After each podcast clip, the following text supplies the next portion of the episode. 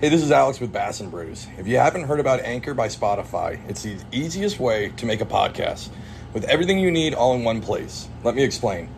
Anchor has the tools that allow you to record and edit your podcast right from your phone or computer. When hosting on Anchor, you can distribute your podcast on listening platforms like Spotify, Apple Podcasts, and more. It's everything you need to make a podcast all in one place. And best of all, Anchor is totally free. Download the Anchor app or go to anchor.fm to get started. So easy, Paul can do it.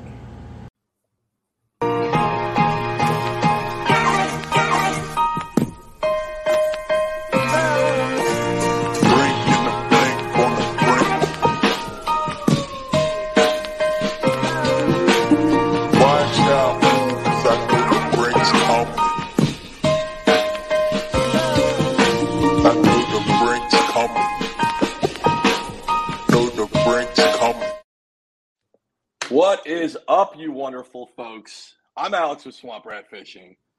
I've got Paul, the co-hostess with the mostest, and we are back for another episode of Bass and Brews, your weekly distraction from high quality fishing podcasts. Paul, how you doing tonight? I, I'm doing pretty damn awesome. I mean, I'm doing okay.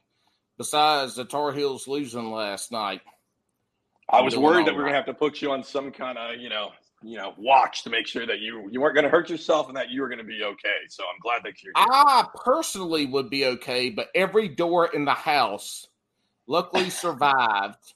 There's no holes. There's no lost hinges. Um, so yeah, so we're we're good. But besides that, you know, wonderful. If I if I could quit losing fish when I go fish tournaments, that would be great. Be- I think that's what we would all would like, right? well, tonight Yeah. we've got we've got YouTube superstar Alex Rudd fishing. Um, Whoa, whoa, whoa, whoa, whoa, whoa, whoa, whoa, whoa, whoa, whoa, whoa, whoa! Don't forget, Yeah. podcast superstar as well. podcast too. I didn't get to finish. I was gonna get there, Paul. Paul, we're a minute and forty three seconds into it, and we're already back to how it was almost a year ago when we started this thing. So shit, damn asshole, damn it, quagmire. I can cuss after a minute. We're past right, the minute. What's your favorite bring out, man, because I got questions. All right. Well, hold on real quick. A little bit of housekeeping. One, uh, the show is not brought to you by Hooks at Hoodlums because Ken is too cheap to pay us, but uh, we'd like you guys to go check them out. Hooksathoodlums.com. They got a spring uh, lineup that's coming out here pretty soon. And just a shameless plug for the t-shirts, you can still get them. Uh, links in the Bass and Brews Fishing Podcast uh, Instagram. All right. Well, let's bring on our guest. Again, YouTube superstar. Googan ain't got shit on him. Alex Rudd. Dude, this has been the greatest two minutes and 32 seconds of podcast history right here. Okay, that is this has just been epic. Um I have to I do have to throw in there just because it did happen and I was called this. Um Alex Rudd Fishing semi-professional now, thank you very much. After Wow. my whole debacle with the uh with the club that I was fishing in and getting kicked out of that thing, you know, they labeled me as a semi-pro. And so I've embraced the Semi-pro. title of of Alex Rudd Fishing semi-professional. I don't know exactly what a semi-professional is, but that was the label I was given, so I'm going to embrace it and run with it. Well, it, it's the label like it. they gave you because they couldn't be professional enough to to like call you a professional. So Uh, I guess so. I guess so. Yeah, it was a it was an awkward situation to say the least. I actually got on the phone with one of the guys from the club yesterday, and he pretty much explained to me that it's like six dudes who run the club, and all of them are 65 plus and like that they don't understand YouTube, they don't understand what I do, and essentially like they were terrified of me because they saw me fishing with Edwin Evers and Jimmy Houston, and they thought I was better than I actually was. And what they don't realize is that I suck, like terribly suck at fishing. Um, I mean, like you know, I, I did a little rundown of like my statistics in bass fishing. I've won two tournaments ever, one in a kayak, which was just pure luck. And then that boat tournament I won the other day. I mean, so they kicked out a guy that whose tournament history is like as long as what you could probably write on the palm of your hand and forget half of it because it doesn't mean anything. But yet, dude that i mean that's that's their fault. That that would have been easy money for them. They could have been taking all those YouTube checks right to their bank instead. I'm, dude, I'm telling you, and that's what I told my buddy. I was like, at the end of that day, I looked at him and I was like, man, do you realize like what we've done today? I was like, we have really caught them good, especially for that lake this time of year. Like just the whole scenario. I was like, dude, we caught them really good today. And like, sure enough, we did because like you look at the opens and like the dudes who fish in the open, like it was taking about 15 pounds a day to stay in it. And I was like, you know, we really did something and we just got lucky. I mean, it was it was funny. It was a good situation. I mean, it's gonna work out for the best. It's one of those situations that for me, it, it it doesn't affect me negatively. It doesn't affect me positively. It's just kind of a neutral thing. That, it's kind you know, of a I go, semi. It's kind of a semi. it's a semi, man. It's like you know, and that was the thing. Is like I was like, this kind of like you know, I was like, it's semi pro. Is that kind of like a semi boner where you like it's like a half a boner? Exactly. You know, That's exactly. it. That that that's you grind dancing with a girl at prom, but not the girl you wanted. Her ugly exactly, sister. exactly. Exactly. That's exactly Well, what it is. so, so, so they kicked you out. Why? Because you were because you were Semi-pro. a professional angler, or because they thought that you were going to win money. Uh, what- Like what was the Verbatim, reason? Verbatim, what they told my friend Michael because they didn't have they didn't call me. They called my buddy Michael, who I fished with. They kicked you out and told your buddy that they kicked Yeah, you out. they kicked me out via my buddy Michael. Um, and, and just happened to be my wife was there because my wife watches Michael's little girl and watches his and his and his wife's little girl, and so she hold, heard the whole conversation too. And so I got kicked out via my buddy Michael and my wife, which was pretty funny. Um, but what what I was told was they, and this is like the quote your buddy Alex, you know, Michael, he's a semi pro and he just has too much knowledge and we just don't feel comfortable fishing. and so they kicked me out. and here we Oh are. goodness. All was right. great. Well, before this is going to be a good show already. We're at six Hey, minutes. Alex, It's- Alex, Alex, this is a two-hour episode. FYI. Got it. But before we can even get this kicked off, uh, you guys all know we like to crack a beer here on Bass and Brews. So, uh, oh shit, Alex, we're not recording. no. yeah, we are. You're live. Oh, damn it! I hate you, Paul. All right, so we're gonna crack a beer. Paul, what do you got tonight? Uh, It better not be a White Claw. It better not be a well, White I've, Claw. I've got I've got some of those only because White Claw surges have eight alcohols and they're delicious. um, but it was it was a long day at work today. I got all con- discombobulated, so I'm having to drink what was in the fridge, um, and it's Angry Orchard Oh my god! fruit cider. and and the sad part about it is this bitch only got five alcohols in it. Paul, It's like got five Paul, you are your your level of sophisticality is going down rapidly. Alex, Alex, oh, shit. All right. Alex is our guest. I'm Yes. going to refer to the other Alex as the rat. the That's fine. rat. The rat. so the rat. So rat. Um, I have gained like 32 pounds since I started this podcast. Yeah, it's the beer. It's, Alex it's the Alex beer. Rudd Alex Rudd is like seven foot four and weighs 230 pounds. I'm six foot one and weigh like 258. So just imagine those proportions if you're good at science, math, and physics. All right, well, that seems like a lazy excuse to drink an angry orchard. So uh, I guess we'll go to a real one instead. I, I'm drinking Sierra Nevada hazy little uh, thing IPA, and as Paul would say, it's got 6.7 alcohols in it. six point seven alcohols. Yeah, boys, Alex, what do you I'm- got? I'm going to disappoint you both because I don't drink. Um, That's Ever a since- disappointment. it, ever ever since uh, Dad got diagnosed with colon cancer, we've all kind of just tur- totally tried to do as well as we can to step away from Good. everything. You know, Dad was Mhm. a dipper. Um, you know, I, I've never Mm. been a big drinker, but I, you know, kind of stepped away from that, stepped away from smoking cigars like I used to. But I'm going with some liquid death canned water. And I Yes. I love everything about this company, and they give me absolutely nothing. And like I would go and buy their water just because of how badass it actually is. The marketing around this water is the most beautiful notch. thing that I have ever seen. So we're going. You know Liquid what's Death. funny Hey, is I just Alex- read an article. I just read an article about them in Forbes, and they're talking about how the guy was like, uh, who started the company. He was like, "Well, let's just make it ridiculous. Like, how ridiculous can we make it?" And it it fucking works. Like, it works. Yeah, it dude, Alex- it so does. Alex, after we crack these, we, we want to hear the story of how wonderful Liquid Death is riding down the road. Oh, absolutely, you got it. All right, Three, two, one. let it. There it is. So, Alex, tell us about you getting pulled over for drinking and driving. Yeah, so it's it's it's happened. Um, the one time was actually on the lake. The first time, I'm driving down the lake and around like Knoxville and especially like on Loudon, the Knox County De- Police Department has a boat. Mm. And so like I'm standing in my boat drinking this and they slow down. Like and when I say they slow down, like they slow down and they kind of like ease over and they're like looking at me and I just, you know, throw my hand up and they kind of ease by and then they turn around and ease back by and I'm like, "Oh, okay, like what's going on?" And then I realized they thought that was a beer. Then I had an experience at the gas station. I walk in, I get carded for a liquid death. I didn't say anything to the woman. Didn't say anything to the woman. And then the third the third occasion was whoop whoop, and guy comes walking up and what are you drinking?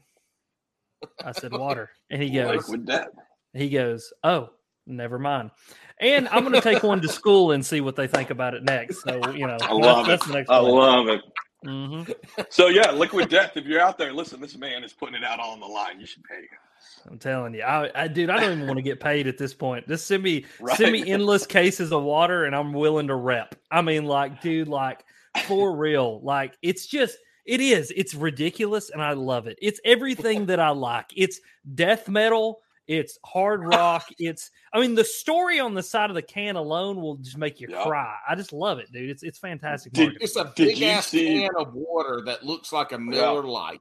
Yes, It is. Yes, What, what What's funny is you. Uh, I went to their website and it was like, hey, you can get a free case of it.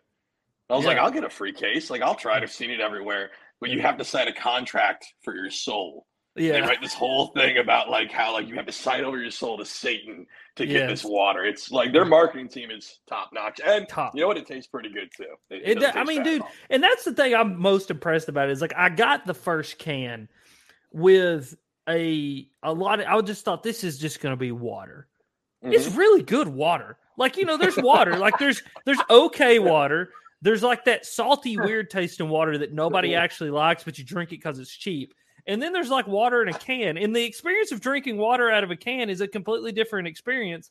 And it's pretty good. I mean, I dig it. So I uh, I tried to explain That's to my why I drink White she's like, Claw Surges because it's No, water out of a can with eight alcohols. "No, Paul, you drink White Claw surges because, uh, like your stepdad, you like to disappoint me." Well, well, uh, first of all, that's untrue. But second of all, I drink that because I don't want to be bloated. And anyway, we won't get into that. Second point I'm trying to make is Alex, intro, Alex Rudd, introduce yourself to our fans and our listeners who are all assholes who might not know you. So my name is Alex Rudd. Obviously, I own and operate Alex Rudd Fishing, which encompasses a bunch of different stuff, including YouTube channel, podcast, Instagram, TikTok. I mean, everything. If it's social media, I'm probably I'm probably on there doing it. Um, I, uh, I I started doing all this about six years ago with zero intention of it being anything special. And honestly, I actually had this conversation the other day with somebody who was asking me just a bunch of questions kind of about YouTube and, and how I got started. And they were like, So did you get started with the intention of like making money? And I was like, man, for the first two years I was on YouTube, I didn't even know you could make money. Like, I didn't know what monetization was. Like, I didn't know that people were willing to like pay you to, you know, use their products or whatever it was. And so I, I started YouTube because I just wanted to, I don't know, share my fishing experiences, just it, share the world, share with the world what I enjoyed. And, and kind of my first soiree, as you'll say, into like doing it was I used to love watching freestyle motocross, like out in the desert. You know, Travis Pastrana back in the day, those dudes out there Mhm, jumping those mhm. sand dunes. And like I thought, bass fishing needs that.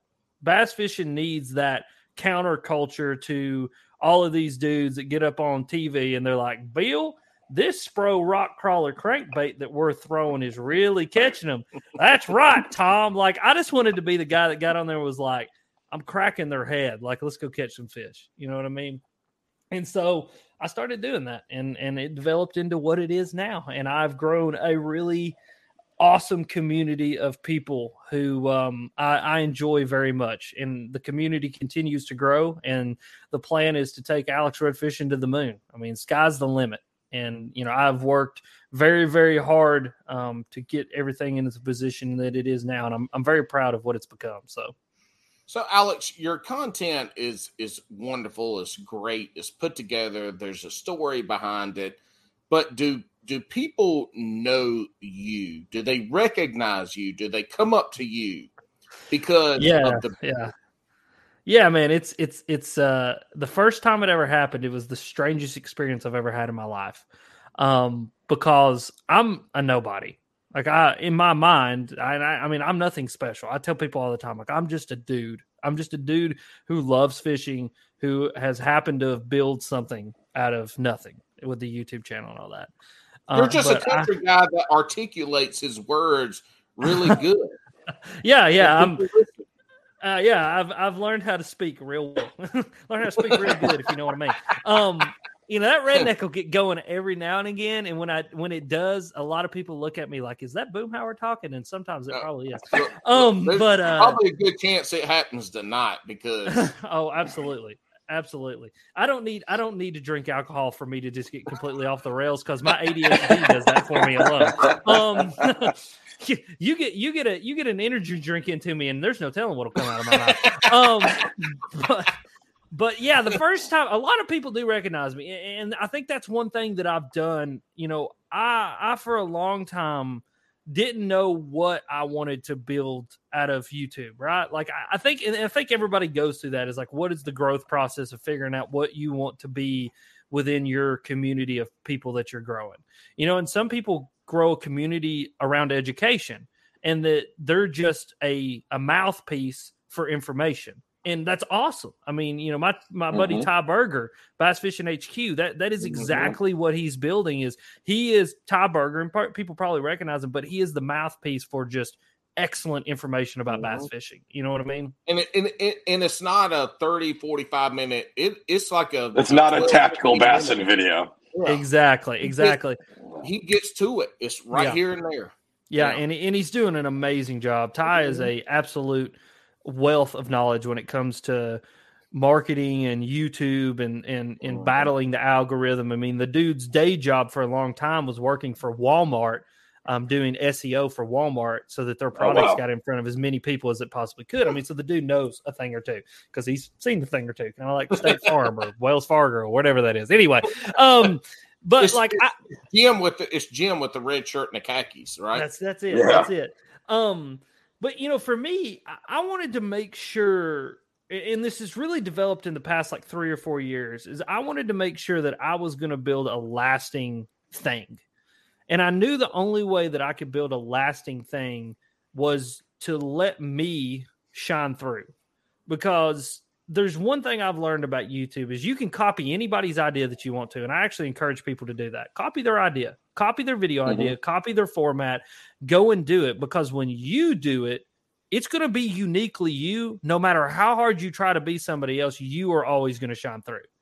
And so I really started to embrace Alex Rudd fishing and Alex Rudd and Alex Rudd the family and Alex Rudd with Bobby the dog and you know the turkey and you know you know Rick and Monster Bass and those guys. I mean, I really started to build this sense of community that these people belonged that it wasn't just a fan and that was my biggest thing is i didn't want fans I, and that's what i tell people all the times like you're you may you know view yourself or say that you're a fan, but what I want you to be is just a a viewer and someone who appreciates what I do. And, and and so yeah, people recognize me a lot, and it's very strange when it happens. Um, you know, some dudes are just like, "What's up, Alex? You know, nice to meet you." Other guys are shaking and their voice is quivering and like they don't know how to handle themselves. And like those are the guys that I have to look at, and I'm like, "Listen, I am just me. I'm the most uncool human being that you'll ever meet, and like I like fishing. So let's just talk about fishing." So- Uh, Listen, l- l- listen, you say uh, those guys that are quiet. So I, I'm I'm gonna admit. So Yeah. when Paul told me that you agreed to do the show, I was a little fanboyed out. Like uh, you, he wasn't. He probably wasn't don't know little. my backstory. Yeah, He wasn't a so my little. He goes. He goes. Holy shit! Are you fucking Yeah. with me? I'm like, no. Yeah, He goes. I'm, I'm just let you know I'm going to fanboy out because we don't fanboy on this show. we don't. Yeah. we don't. Uh, I'm not a big But- fanboy myself. But, Well, but Alex with is you, about I to mean, fanboy so- so your ass I'm with the about ready to biggest fan you've out. ever seen. Okay, go ahead. So- I love so it. I I didn't get into bass fishing until about six years ago. I fished as Mm-hmm. a kid, and then I fell out of it, and then uh, I just for some reason got a wild hair at my ass and said, "I'm going to learn bass fishing." I don't even know what that fish is. Like I, I grew up in the Pacific Northwest. We fished for trout and salmon. We never did bass. And uh, you were probably like the third video I watched on like how to bass fish. Yeah. Like, what, what is this called? What, what is this copolymer knot? There was Yeah, a yeah. knot that you were showing. And what's funny is before we got on, I found that video. And not only has your channel grown, your beard has too, because your beard was Absolutely. squirrely back then. Yeah, dude, But- it's all over the place. But not only that, but then later on, you got into swim jig fishing. And it, Yeah. I don't know whether we synced up because of the moon, but in my head, I was like, I want to see, like, that's a, a technique I wanted to learn like two Yeah. years ago, two and a half years ago. Yeah. And I've like digested all of your videos on it. And that's all my fanboy, dude. We appreciate what you do. Appreciate it. Um, You're an awesome guy. Uh, there's tons of folks out there that like your videos. And I appreciate it. Alex. I appreciate it. And that's all I want, man, is I, I want people to just I want people to find something that they connect with and that they can use and that they find entertaining or they find useful or something. You know what I mean? And well, the thing I- that you do that's well is that you do entertainment but educational in the same one, and it's not gimmicked. It's not. Yeah. It's not like, oh, look, I'm, I'm going to go to the you know the gas station and buy a Cheeto and make a lure out of it. No, you're showing like really you going out on the boat with your dad or you out on the boat with Ben yeah. and you just out there fishing, but you're like breaking it down. You do a really good job. Um, a lot of us try to replicate it. We're not as good as you, so uh, kudos to you. But that's all the fanboy. That's it. Uh, Hey, well, I appreciate. Ryan, I mean, really I'll take my appreciate it. shirt off later, and you can digitally sign my chest. Yeah, absolutely. we'll That's that one for thousand the- percent happening. Yeah, yeah, absolutely. Yeah, we'll save that for the uh, we'll we'll save that for the Alex Rudd uh, OnlyFans site since we're on all That's right. media. That's hey, right. rat, quit, quit, quit moving so much. You need to sit more still because your internet sucks, and you're Okay. all like, all like choppy. So quit moving so much. Secondly, Alex, you and I, you and I had a little bit of conversation about uh, Swamp Rat's YouTube page and Yeah. and you know the the podcast at some point. And and you you Okay, you so listen, me- listen. He he he. I'm going to preface this entire statement by this was Uh-oh. wanted. This was wanted by Paul. Um, he wanted me to say that you suck and that I hate everything that you do. Um, so here's the problem. Here's the problem. I worry because when I joke around, oftentimes people don't know that I'm joking. Um, Nope. because I'm, I uh, I'm cutting that clip. I'm cutting that clip, and it's gonna be like we brought him on the show, and look how Yeah. he treats me. Yeah, just I mean, just bullshit. Just I've never seen anything quite like it stacked up to the ceiling. Um, no, so I'll tell you a little story. I'll tell you a little story about me joking around. I'll never forget this. So, like when I joke, I am I'm very just dead serious sometimes when I joke, and I have to like I have to sometimes preface for some humans that don't pick up on my sarcasm that I'm being sarcastic. And we were I was having a conversation with some guys one time, and they were talking about like what they like to drink. And they're like, yeah, I like this beer and I like that beer. And I'm just sitting there quiet. And they finally, the conversation comes to me and they say, Rudd, what do you, what do you, you like to drink? I was like, nope. But man, do I love meth. And they're like, they're like, oh, I'm like, yeah, y'all ever done meth? And they're like, no. I was like, man, there, there's nothing as freeing and such a spiritual experience as doing meth. And I just went on about my night. And I'm pretty sure still to this day, those those fine folks still think that I do meth. I mean, like, dude, it's just I I, had been it. I had been no like believing I had a dragon on my back for a lot of years. I, I told him I had a tattoo of a dragon. He Yeah. be- he believed me, and I mean, I- you know, I finally had to tell him like, "Hey, I don't have a dragon on my back," and it's just, you Well- know, that's my Well, sarcasm. it's it's easy to believe you do meth because you're like eight foot six and weigh two hundred and twenty pounds. So Yeah, I mean, you yeah. know, It's just that meth body, right? You know. yeah, And yeah, I, yeah. I also twitch a little bit every now and again, you know, and I'll just shoot off the cuff and say something crazy. I mean, there's no telling. By Oh, the end oh, of this Lord. podcast, you're going to be 10 foot tall and 110 pounds. In I know, right? uh, yeah, yeah. This is like a fishing story where it just keeps getting bigger and bigger and bigger. Get taller but weighing less. yeah, That's yeah. a good kayak fish.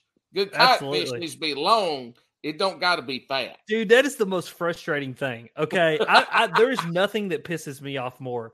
I have fished in kayak tournaments where I've caught three fish that would have gone like literally 13 or 14 pounds and still lost. And it drives me nuts because you catch Yep. them and they're that big around, but they're, you know, 16 and a half inches long. This is the most frustrating thing to me. Like it drives me nuts, but you got to accept it. It is what it is. And when you get beat by a dude who's catching like paper thin bass that are 25 inches long, there's nothing you can do about it. It's, it's chess and checkers played on the same board, completely different game. Mm-hmm. Mm-hmm. I think I- that's hey, uh, I think I that's interesting 17 because Damn it, damn it, Swamp Rat. Let me tell my one little fucking story. I caught a 17 Hey, so, um, yesterday that weighed three pounds Sunday. Three, po- like when it bit, it was pulling drag. I'm like, damn, I got a good fish. Yeah. It, it it goes under the kayak and jumps on the other. Like I'm over, my rod's over here, Yeah. and the bitch is jumping over here. Yeah. Finally, I get it. Comes up to the plate. I'm like, what the? F- what is this shit? But I get it. It's a football, 17 inches, three pounds. Yeah, man. I mean, it's just a, a solid fish. it's that time of year for it too. We're in the Hell time yeah. of year where It they're is. getting as Yeah. wide as they are long. I caught one. It'll be out in the video. It comes out uh, tomorrow. I caught a four pound largemouth that honestly, I think that fish was probably like 17, 17 and a half inches shit. long. I mean, the fish was just a freak of nature. And I mean, like I hit her. It looked like this whiteboard. Exactly. It- the only way, exactly what I said in the video is like that fish looks like it belongs in Michigan because that's where those Michigan largemouth are. They're like 18 Yeah. inches long and six and a half pounds. I literally Oh, caught a six. I caught a six pound largemouth one time in Michigan and it was 18 inches long. I mean, it is like it doesn't even make sense how they're built like that. But we're getting in the time of year where that happens. I mean, they're getting all full of eggs and they're eating crawdads and gizzard Mhm. shad and anything that can move, dude. And Yep. they're just and it's awesome. I I- love it. I can't wait. I can't wait. I'm so excited. I uh, I don't get to go fishing again until May, but that's like uh, prime time for the spawn for uh, South Jersey. And uh, yeah. I caught my PB last year, uh, big old six pound, 15 ounce uh, largemouth, which is really big for New Jersey. And uh, I can't wait to go back and fucking slam her again. I cannot Hell wait. yeah, dude. Hell yeah, man. hey swamp rat fishing during during the 18 months that i hosted this show by myself after inviting all these people i told folks that we couldn't cuss in the first two minutes and everybody wanted to know why and i said because alex said so and that we would get demonetized on youtube now now let me let me say this and then i want to ask you to tell us why because if they don't demonetize us after those first two minutes, the rest of these two, two and a half, three hour episodes that I did, if we don't get demonetized for that shit, how in the hell are they going to demonetize us for the like? How does this? What? Why do we? Why can't we cuss in the first two minutes? I mean, Rudd might be the right one to go to, but the only reason I set that rule is I watched a community guidelines video where they talked about how cursing was okay, but it can't be in the first minute. And I just went off of that. So what it is, and I looked into this one because that rule fascinated me as well. Um, it's one of the reasons I try to bleep out every single cuss word that I say in my video, just because I don't want to chance it. Um, but uh, what it is is advertisers. So you, like Coke pays, you know, YouTube, Google pays Google 65 or 165 million dollars a year to put Coke advertisements on so many YouTube videos. And like these advertisers, even though we all know corporate greed gets in the way of everything, and these dudes would probably do anything that you wanted them to do to cut your left arm off if it meant selling a product. Um, but because they have all of these super high standards about what they want, that cussing within the first two minutes of a video is just sh- frowned upon by the advertisers. And because mostly when people click on a video, you would be amazed how quickly people click off. Um, that's one thing that I kind of hang my hat on is that I got a really, really good retention rate after the first two minutes. Yeah. But for most YouTube creators, you know, if you ain't got them in the first two minutes, you've lost them and they're never coming back.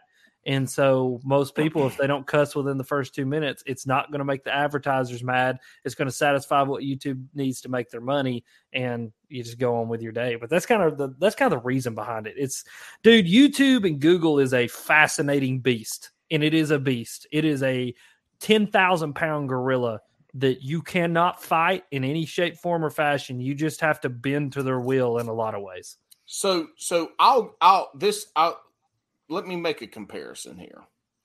In the in our little hooks at Hoodlums chat, people want to talk about viewers and subscribers for you know the social media stuff in YouTube, and and you go look at the YouTube anglers mm-hmm. and how many tens of thousands, hundreds of thousands of followers and subscribers they have, how many views they get, and like um, I, I don't know the numbers, but you you get some of these guys that I, I think uh, Alex, you're what like seventy something thousand subscribers now.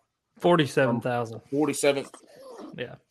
Look, don't pick on me being dyslexic and colorblind now. so we'll get to 74 eventually. It's coming. Hey, there we go. Yeah. 47, 74. It's the same yeah. number. Once yeah. you get past a thousand, it's the same number.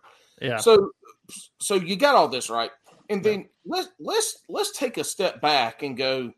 Let's go watch a reaction video on Chris Stapleton's Tennessee whiskey. Yeah. And the first person that comes up has six million subscribers. Mm-hmm. And that video has 18 million views. Mm-hmm. And all they did was sit back and watch a video mm-hmm. and react to it. Mm-hmm. And then you got these, you got guys going out here making 20, 30, 45 minute videos of their fishing adventure mm-hmm.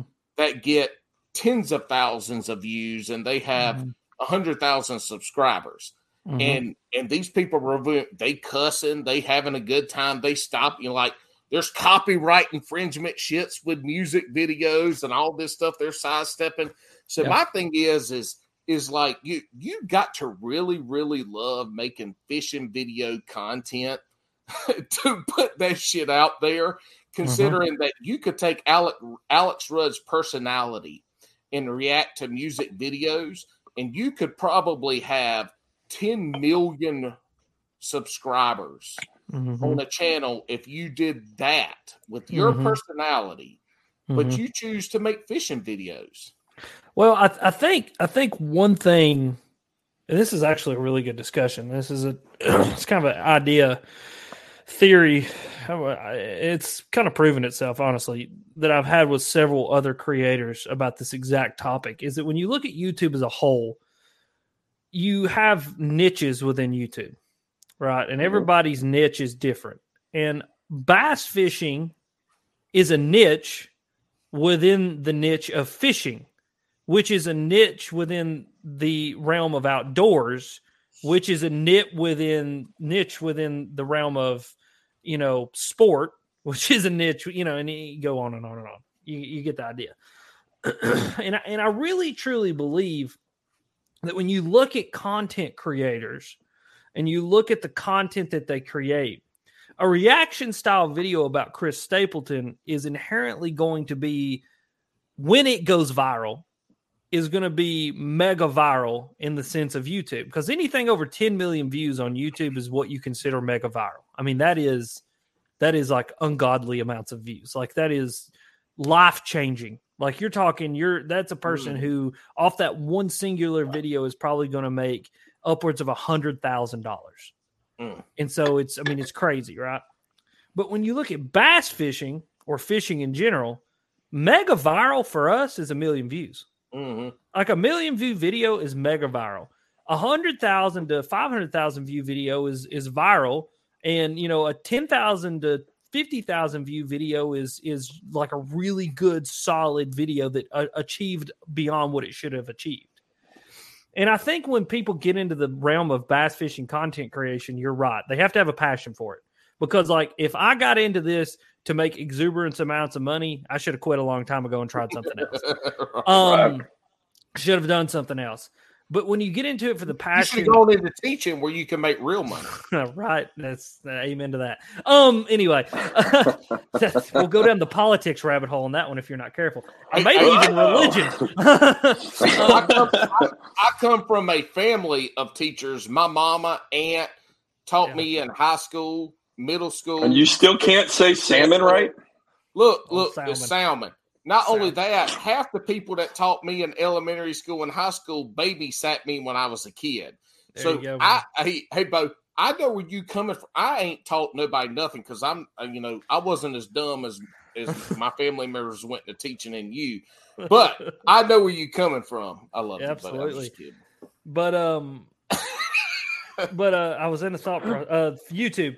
But Yeah, like when you get into YouTube and you get into fishing, you do have to have a passion for it. And and I think what you see a lot of right now, and to kind of sum up the whole entire thought that I'm having, what what I think you see a lot of right now is you see a lot of kids who have seen the success of the Googan Squad and they've seen the success of these big giant YouTubers. And I see the success as something wonderful because it vilified and justified the reason why companies should have should have been paying us a long time ago. The Googan Squad Correct. broke the mold. They broke the Mhm. mold on what is valuable to the fishing industry. And so those dudes, love them or hate them, you got to respect them for Yep. what they did for the fishing industry. They they opened a door. They opened a door that Oh, nobody else was even knocking on or checking the door. handle. Dude, they didn't just open it. They kicked it in, came Yeah. in and punched the guy in charge right in the face and said, You're my bitch now. And Yeah. gotta take- go. Um, but uh but they they they did that and, and I think it made a lot of kids look at it like they look at Dude Perfect or like they look at PewDiePie Mhm. or like they look at um, Mr. Beast and they say, I want to be that. And for a kid to look at Mr. Beast and say, I want to be that, it's inherently easier to create the kind of content that he creates and become mega viral versus Right. Creating fishing content and making a successful business out of it. Because that's the difference. Like Mr. Beast makes these videos that y- he makes his sole source of income or his sole source of income could be YouTube because of the amount of mm-hmm. money that he makes. The sponsors are just an add on. Whereas in the fishing space, you better have some sponsors if you want to do it full time because YouTube inherently is against us because Correct. we're outdoors we're you know uh, and to hate to paint it with a broad brush or, or even bring this up but it's just the truth they consider us conservative which they don't Mhm. like and that's conservative in a big broad brush like Right. anything you know conservation you know the Mhm. willingness to go above and beyond to not be a bunch of punks and youtube just it's against that sort of which is is fascinating to me um but yeah i mean it's a fascinating think- topic. It's a, it's a rabbit hole. It's crazy to think about. But to, just in the summation of it, of when you look at guys like what you were talking about, these reaction channels, that is Yeah. mega viral because it it reaches such a broad audience. Like when you say Chris Stapleton in a room full of people, you take hundred people and you say Chris Stapleton, ninety people are going to raise their hand and go, "He's the guy who sang Tennessee whiskey."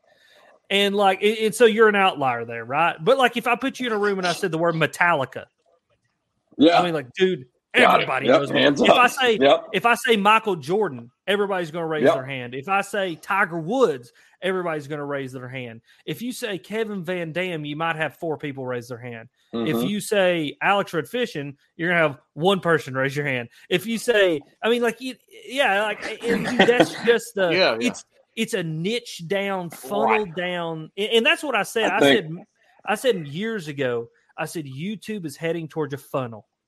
I said they're heading towards a funnel, and, and it's happened. We funneled down into these extreme niches of content Mhm. and it you're seeing it with these YouTube channels because people are having trouble growing. They're having trouble getting views outside of their core audience because we have bottlenecked down into YouTube being not a platform for a creator, but a platform to get people onto the platform and have them binge certain styles of on-demand content. They want to Ah. become Netflix. I br- Yep. I bring up the reaction videos because just here recently, over the last week, I got sucked into the reaction video shit. So, like, I've watched hours and saved hours of of videos, the reaction of the same song. Of and that's what songs. YouTube wants, dude. Yeah. You are doing Right. I mean, like that Yeah. is right now the YouTube algorithm wants it's called session time. Mm. In session time, you're gonna is watch when- the whole damn video. it w- no, it's not even that. No, they that's- want you to watch the same style of content or even Mm. from the same creator over and over and Yeah. over and over and over Makes and sense. over. And, and I really truly believe that's why my, my buddy Ty Berger is having such success and that he's created a style of content that is very session time worthy. That per, a person's going to go, oh, I watched this jig video, so I'm going to watch this jig video, which leads into a swim jig video, which leads into a chatterbait video, which leads into a, a chatterbait video about what trailers he should use, which leads into, mm-hmm.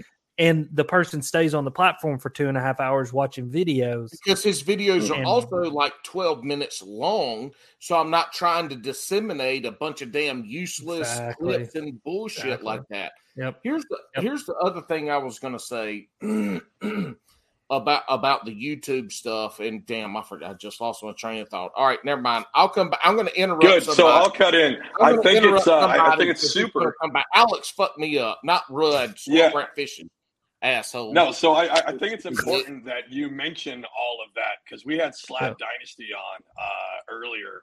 I think it was like me and Paul's like fifth or sixth one, and, and he mentioned something about taking time, right? And I, Yeah. I, I think you're right. There's a lot of young folks that want to do all of this content creation, but they want that success right away. They want that bang right away. They don't want Yeah. to work up to it. Um, and then a lot of people like quit doing all Mhm. of this because they didn't make it huge right away. And I'll like just my kind of my take on is I didn't see a lot of growth in my channel when I first started, right? Like we're only at like 600 or so subs on this channel. Mhm. Um, because it was primarily like my fishing videos, but about halfway through that, me personally, I said, fuck that. I actually like doing the vid- video editing. I like putting Yeah. together all of that. And I found more I found more value in that. It wasn't trying to make that next video to make Mhm. that one that go viral. And to kind of bring it around is you have that flavor, and I'm sure you put a lot of work into the planning of your videos and Mhm. all of that, but it's not transparent. By Yeah. that I mean it's like we get to go out fishing with you. There's a lot of folks that you could tell they put too much work into the meta of YouTube, and Mm-hmm. Yeah. it, and especially in the fishing realm, it sounds fake, basically. Yes. Yeah. And, and I, th- I, th- I think that's what I've been trying to accomplish for a long time. It's one of the reasons that I know I've not grown with an exponential rate like some channels have. It's because I Right. never compromised on what I enjoyed about it. And it's one of the reasons I took my break that I took, you know, a, a month or so ago mm-hmm. was I needed a break to for many different reasons. One reason we'll talk about once we aren't doing a podcast because I will inform Mhm. you guys about it. Um, Paul, I think I may have informed you about it. I'm yeah not really sure. we, we've already Um, talked about it so yeah Yeah, and so I mean, it was one of those things is I needed to really reassess like what exactly did I enjoy about the process of YouTube? Because the Mhm. process of YouTube became very discouraging to me because I wasn't growing in an exponential rate that I wanted to grow. And it's when I come back to the realization that like, Alex, you've been doing exactly what you wanted to be doing for as long as you've had this YouTube channel. And that's what makes you happy. So continue to do that because you're carving out an audience. You're just carving it out slower than what a normal Sure. YouTuber would carve it out at. And one of my favorite content creators on the platform. I mean, and I mean this with all sincerity. I love this man's videos to the point that I watch every single one of them. Is Greg Blanchard. That dude Absolutely. has never ever compromised what he is and what he enjoys. And greg is is the most consistent consistently consistent youtuber as far as bass fishing that i've ever seen. Yeah. and dude like that's one of those things a lot of people like do you ever model yourself after anybody? You ever you have anybody you look up to? And honestly for a long time i didn't until i really started to appreciate what Mhm. greg did And I've told him this. I'm like, dude, I love you. Like, I don't watch a lot of YouTube. I watch a lot of YouTube about YouTube. You know what I mean? I try to stay informed right. and how to make content. You know, I watch Mr. Beast and those guys just to look and see how they do things. And a lot of people hate Logan Paul. Logan Paul's an absolute freaking genius. So is Mhm. Jake Paul. If you watch Yep. them, they're truly geniuses because they figured out how to break YouTube and how to become superstars through YouTube. And so I Mhm. watch guys like that to, to gain ideas, but just to watch somebody that is truly a model for what I think is the proper way to go about doing YouTube would be Greg Blanchard. Mhm. And that dude, I mean, I love him. I love everything that he puts out. I love his content, and it's because it is it is truly him. It's uniquely him, and there's nothing else like it. And that's all I want. I want Yeah. to I want somebody to look at my channel and say the same thing. Like Alex is uniquely him. It's genuinely him, and I enjoy everything that he does. And that's all I want. I don't want to be a superstar. I think, and that's another thing. There's a lot of guys now who have become superstars, and they really embraced it. Like they've really embraced Yeah. superstardom. And and that was one thing that you know I really appreciated about being around Edwin Evers and Jimmy Houston is that they they did not treat me like they were superstars. They treated Mhm. me like Good. we're two grown ass men who love fishing and Yeah. like Yeah. you know Jimmy invited me into his house and we ate a sandwich and sat on his couch and talked about his deer. Like you know Edwin invited me to his house to stay. Like I stayed with Edwin. I mean like Yeah. dude it's it You was, it was Boomer- really you, get to see to feed Boomer and Sooner. Oh, dude, yeah, I got to see him. Like I was right there. It was it was the greatest thing ever. Um, like it was just incredible. But anyway, like, but it was one of those deals that like it, it really was refreshing to see that because there's been so many of these guys in the YouTube space, not just in fishing, in all spaces, that they're they're bigger than life now. And Mhm. I don't ever want to be bigger than life. I want to be that dude who just happens to have a YouTube channel. Like, Right. you know what I mean? So And so for me, so the Greg Blanchard is a is a great example. Like I I love watching his content when it comes on. You know, I don't catch all of them because I don't watch a ton of YouTube, mhm. but I have the certain people that I watch. unless He's it's reaction one of 'em. videos. well, that's that's that's when that's when my ADHD takes over, and Oh, I have yeah. like three or four days of been watching. You know, I we went from Chris Stapleton to Eminem's Rap God to damn uh alive from Pearl. I mean, just the whole different. Bum, bum, well, just the whole different bum, bum. damn shit. Listen, YouTube you- loves you, Paul. YouTube love loves you. You're Love I'll you. You are- it. They I'll do. take You are its ultimate customer. Like, Look, and look. the best part of it is how the hell do you react to? Okay, I got to go down rabbit hole here. How do you react to Pearl Jam? Because you can't understand a damn word Eddie Vedder's saying anyway. Listen, do you know what I do remember? Hold on, Alex. You know what I do remember? Because I don't that? know how old you are. Uh, I'm 37, so I remember when 10 came out, and I was in the Yeah. Pacific Northwest, and I saw the video. You know what I do remember is lashed his teeth and bit the teacher lady's breast. Breast, I remember biting the teacher. How can I forget? he hit me with a surprise laugh. I know See, it's so it. crazy. Oh, it's so crazy how I watch uh, Alex Rudd fishing video, and like ten minutes in, I'm clicking off of that to go watch a reaction video of fucking panda, a panda from a mumble rapper four years ago, and somehow two hours later, at this point, I'm watching reaction videos of Lil Dicky. So you know, I mean, I mean, but here, here's Woo. here's two points I want to make. I remember the point I was going to make when you brought up, you know, people saying I'm Kevin Van Dam. So uh, I think it was um, was uh, Ken Duke Mhm. on, on BTL talked about um, like at a Bassmaster Classic or something. They were asking people uh, like who who the anglers they knew or something Yeah, and yeah. like everybody knew Bill Dance, everybody knew, uh, you know, Roland Martin and these guys. Kevin Van Dam, the winningest angler, you know, all this. He, the, the super. He's the Michael Jordan of our sport. Mhm. Of Tom fishing. Brady. Yeah. right? One of the the goat.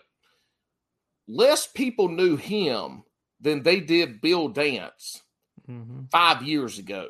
I mean, Mhm. you know, I mean that's that's the thing. But but the point I'm getting at is in the fishing world, our superstars, our Tom Brady's, our Michael Jordans, our Kobe Bryants, they are they they're like the the a college player when it comes to the you know being renowned and how many people know them and it goes back to what you talked to alex says is bass fishing is a niche of outdoorsmen about of of fishing it's it's a Mhm. small it's a it's Well- a down the rabbit hole niche of all this and that's and, and and it shows in the in the social media side of it Well, and I, I think tournament bass fishing is a niche within more. inside of bass fishing, and Mhm. professional tournament bass fishing is a niche within side of tournament bass fishing, which is a niche within bass fishing,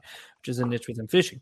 And, and, and so I seen a I, I really researched this one time because there was a there was a period of time on YouTube where first I was never there's always been like these like it's like phases of people's bitching.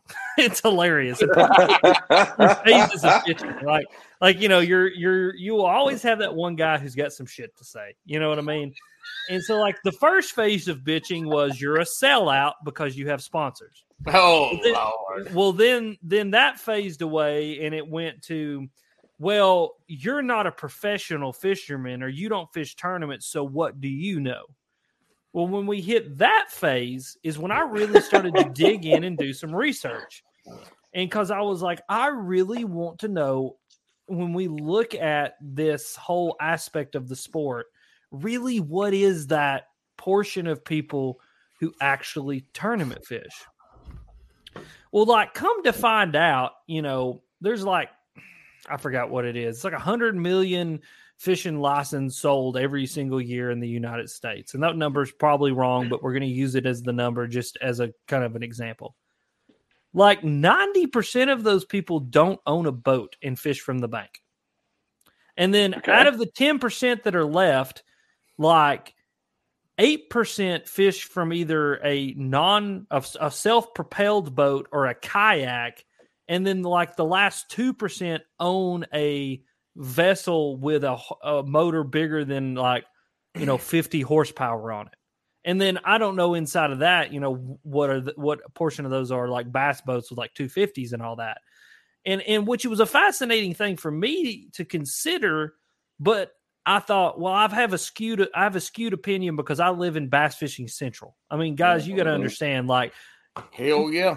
East. East East Tennessee, North mm-hmm. Northeast Alabama, North Georgia. I mean, dude, it is bass fishing freaking central. Like everybody mm-hmm. that has a paycheck and a pulse owns a bass boat around here.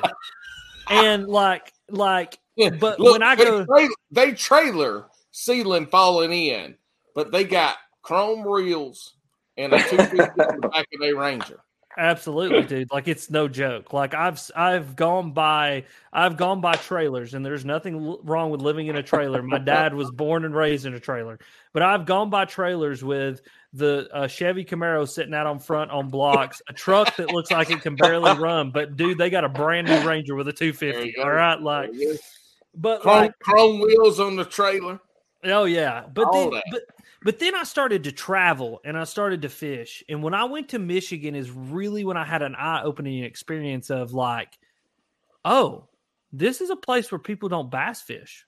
Like Mm. Right. this is a place where tournament bass fishing is is a is a like a, almost like a cult. Like you know, everybody knows everybody. Like Ben Nowak, I can promise you knows almost every single person who bass fishes in Michigan because the community is so small.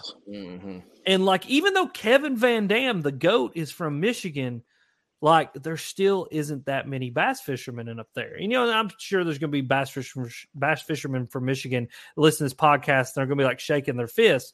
But but I always say, come to Tennessee, and then you'll understand like how vastly different the two places are. Yeah. I think so- my story with that is like my dad. I grew up fishing with him, right? We fished for Yeah. for for salmon and trout, right? Yeah. I told him I got into bass fishing, and he's like, "What the fuck is that?" I was like, "Well, just so you know, you got a really good lake right next to your house, like with Yeah. giants." Yeah. And he's like, all right, so so I put power bait and I throw it out there. I'm like, no, you don't do that. So I told him about a chatter bait. So he calls me the next day and he goes, I went out in the canoe and I did your stupid bass fish. And I'm like, okay. He goes, I caught a five and a half pounder first cast.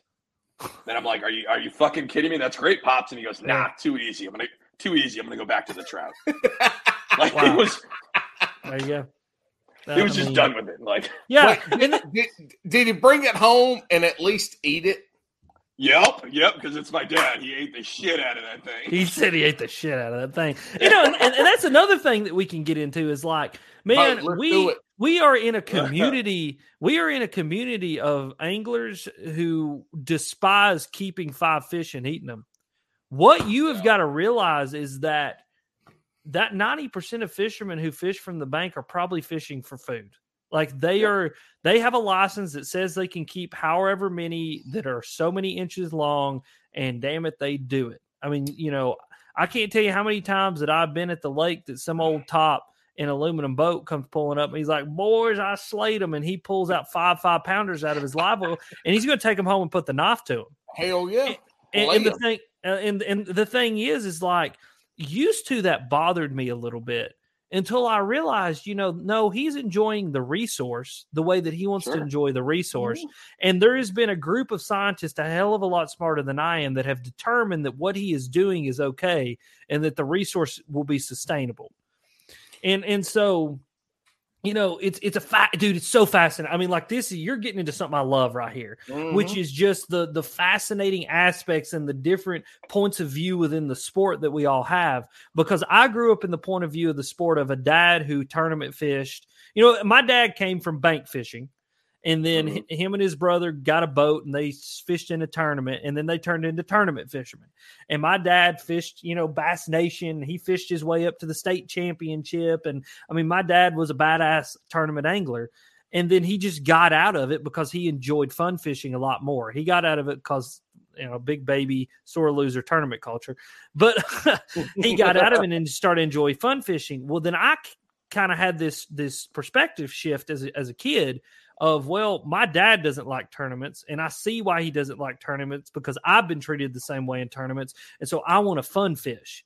And like I can't tell you how many people and even in that video that I put out, you know, where I got kicked out, how many people say this is why I don't tournament fish? Well, then there's a whole nother aspect of, of the culture. And then you've got guys like your dad, Alex, that are like, I like to catch salmon. I like to catch, Yeah. you know, I got my papaw's a crappie fisherman. You got cat fisherman. Do you know Yep. that?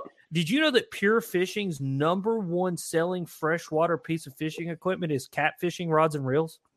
I could totally see that. I I, I catfished as a kid too. Like that Yeah. was again, it like exactly what you're saying. We fished, we, we caught everything, and it went home with us. Like that Yeah. was a deal. But Yep. that's really interesting. You're bringing that up because that's uh, I mean it's very so. Me and Paul are very different on this. Paul is very much a uh, where's he at that way. Is very much a tournament guy, right? Yeah. I'm not. I've uh, fished in one monthly kayak tournament, Yeah. and uh, I fucking didn't like it. Uh, I didn't like having it. Like it was. It almost felt too. I like going out, and I like the filming of it and all that extra stuff, right? But I, I like just being out there. Yeah. But you're absolutely right. There, you you can keep niching all the way down. Yeah. Uh, and and some people might think they're hot shit because they have Mm-hmm. one little section of what is this way bigger culture, as Yeah. as you're saying. dude it's a kaleidoscope of different opinions it's a kaleidoscope of different enjoyment levels it's a kaleidoscope of of just everything and, and that's one thing that i have made sure to try to support is everybody's want to use the resource in the way that they want to use the resource and my broader brush that i want to paint everything with is making sure that that resource is available to us forever Mhm. Right. and that's one thing. I mean, you guys know, you've watched my content, you've listened to my Yep. podcast, man. I will get on a soapbox and I will. I mean, I I am I am so I am so invested into the idea of public lands and public waters regulated by the state fish and wildlife services supported mm-hmm. 100% solely by licenses bought by anglers and hunters for us to have a free resource and continue to have free mm-hmm. resource and then expansion of that free resource and public resource that I'd die for. I mean, like, I I mean, dude, like that's Yeah. like that's that's core freedom for me right there. Like, you know, there's people who are like, you know, what freedoms would you die for? That's one of them. Like free I- speech, guns, and having public land and water. Like that's like the three things I would die for.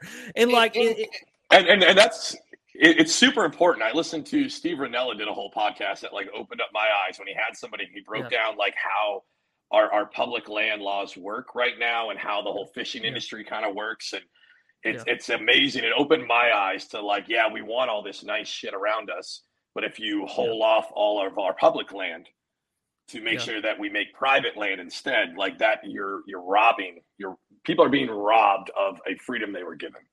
Exactly. And, and I think as anglers, especially in today's time, especially in the kaleidoscope of different opinions that we have in fishing, I mean, hell, the world, but fishing, that that we need to do a very, very, very, very good job. And I will say very, very, very again to just emphasize how good of a job we need to do of making sure that everybody within their niche of the fishing world and of the hunting world and of the hiking world and of, of the mountain biking world understands how precious our public land and water is and the conservation of said public land and water.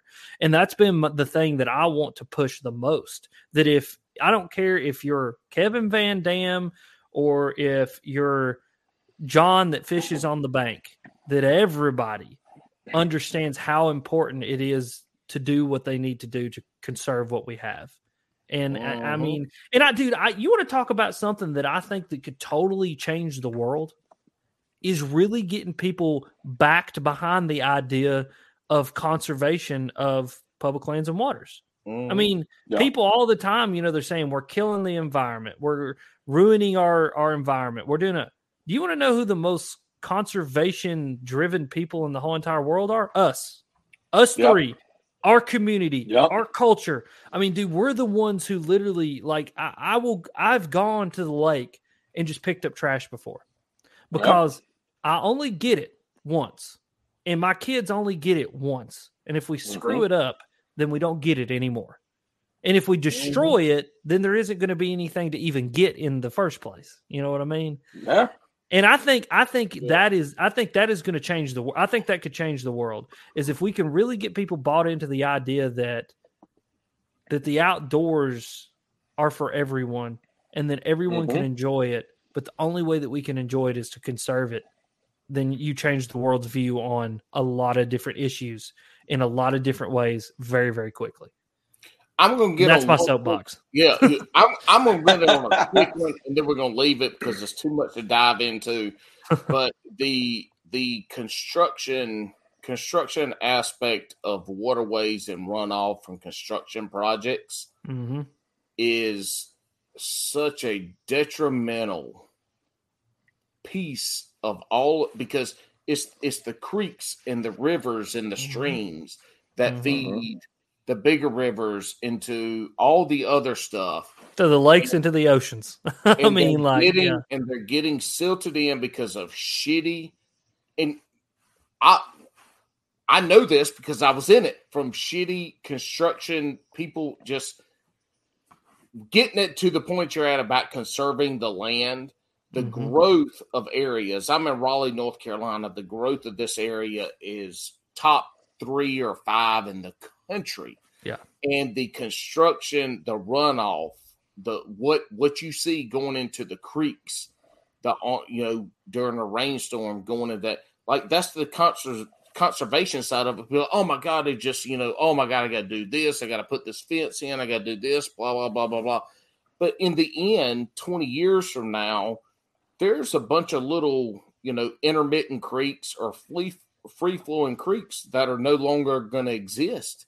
And what do those Yeah. creeks flow to?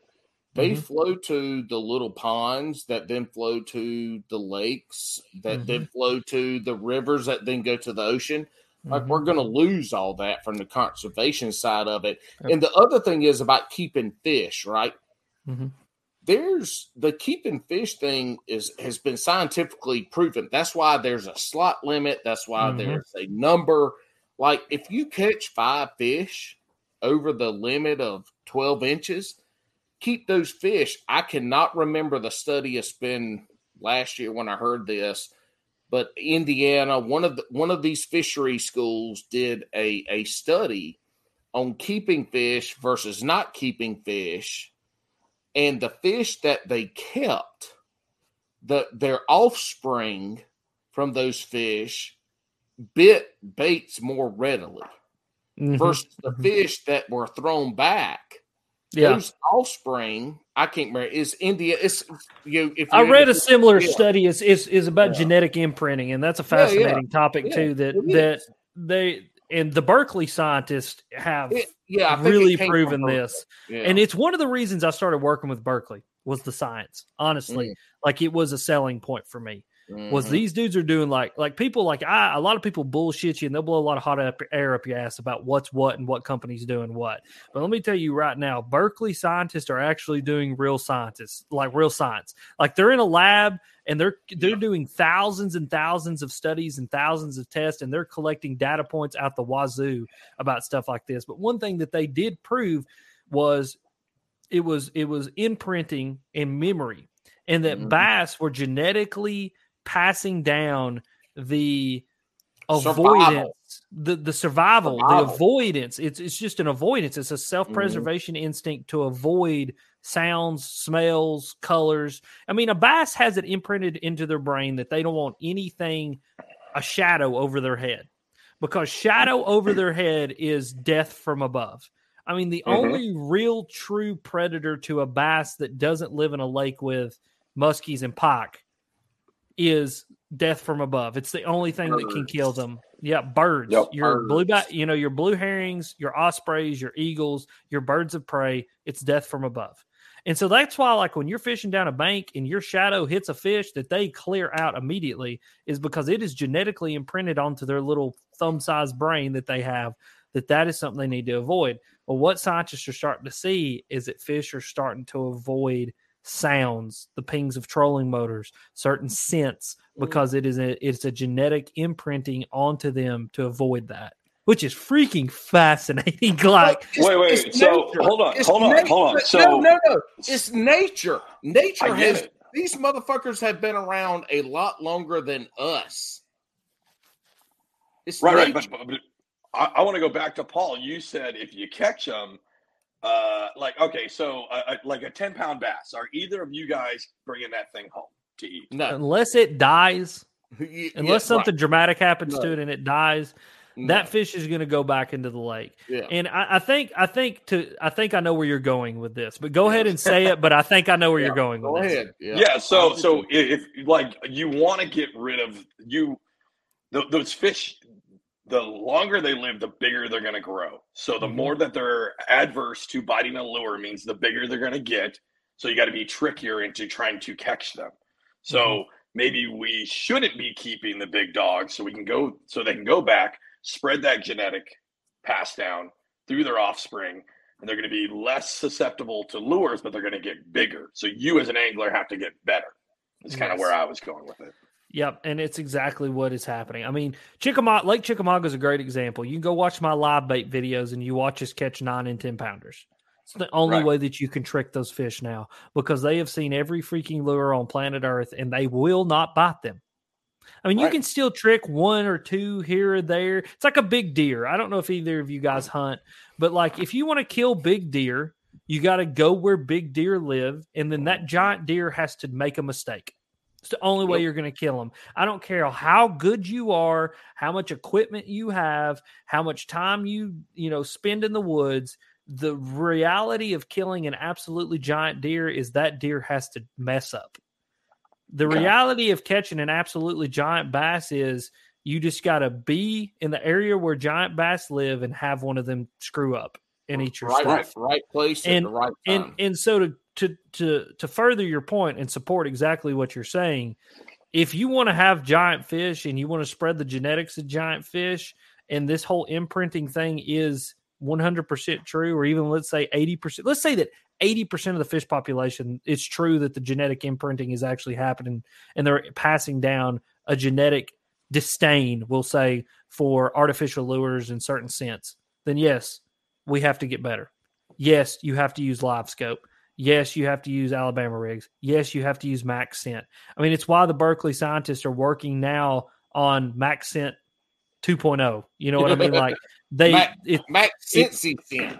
and I mean, dude, like That's I- that's Max sent with three X's. that's right, that's right. I mean, like you know, like a good old fashioned porn site, Mac, MaxScent, um, Max Triple X. You want it deep? We'll give it to you deep. Anyway, um, Dick's Catch Fish. Dick's do you do you want that big girl to take it down deep? Then she will. Um, anyway, uh, Oh, wait, wait, say that again closer to the microphone. That's the sound. yeah but um but no i mean but it's for real i mean and, and i've seen Yeah. it i've seen a dramatic change in my fishing since going with stuff like MaxScent i mean it's Mhm. not it's not rah rah it's not blowing hot air, air up y'all's butts i mean this is a 100% truthfully honest opinion about my fishing experience is that i have had a positive fishing experience when i started using MaxScent when i started using PowerBait I mean, you guys will see the jig video that I put out tomorrow, how these fish are eating these PowerBait jigs. And I think that's the oh, those are those new ones, right? That are like like the uh, sense infused in the skirt, right? exactly, exactly. And it's and it's it's PowerBait, but it's a completely different Right. version of PowerBait because they had to do it to make it work with the skirt. And man, I'm telling you, you'll see like these fish are like it's one of those like you're digging down in their throat to get it away from them. And I truly believe to further your point, you have to improve. And that was an Right. improvement. You know what I mean? Like you've got to change. That's why I think it's so mm-hmm. important for these companies.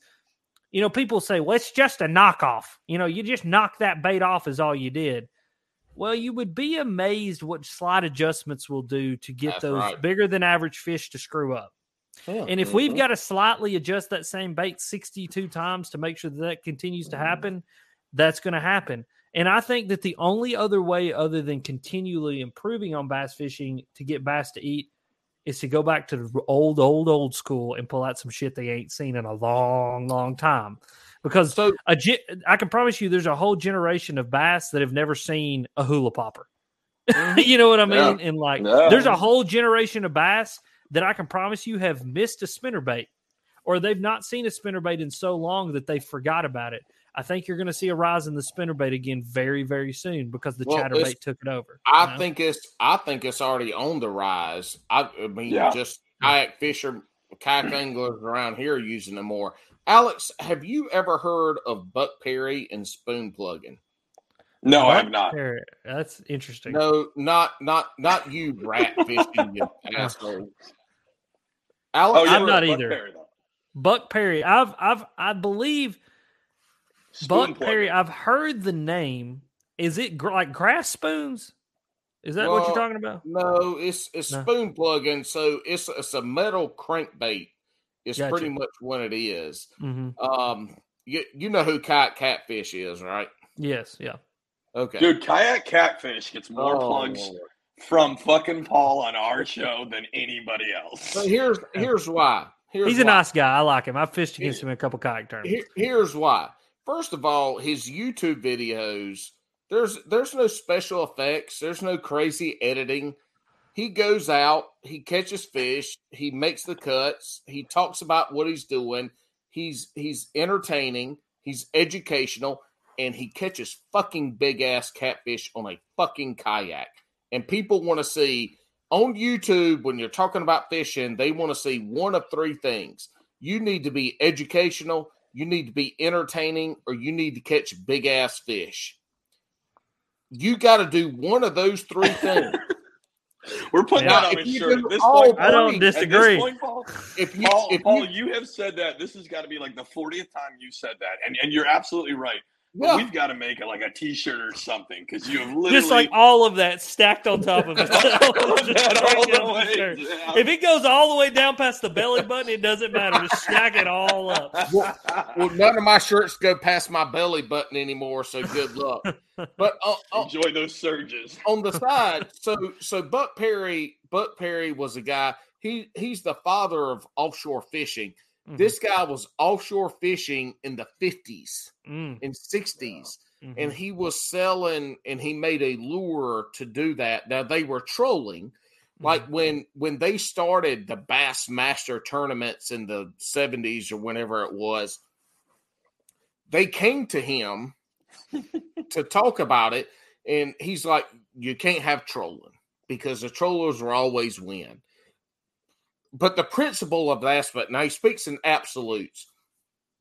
But one of the things that he talks about is the is the home of the fish is in deep water. The home of the fish is in deep water.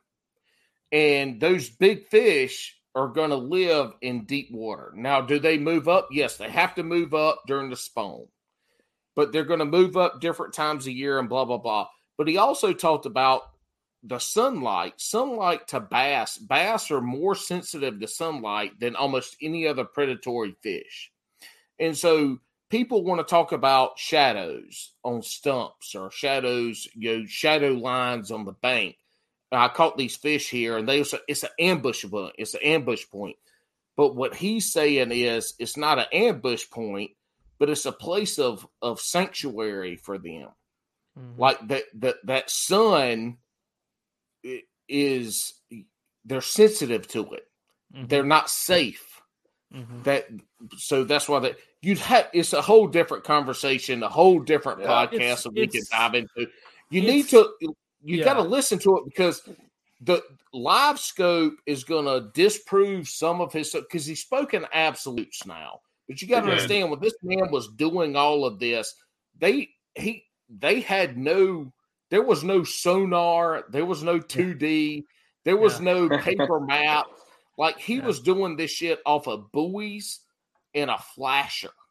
Yeah, yeah. Like you know, he, he, and it was all so he structure fishing. It was all structure fishing.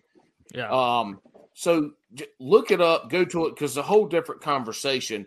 But there's there's a lot of things with LiveScope now that are proving bass behavior is what it comes down to. How bass move, the movement yeah. of bass.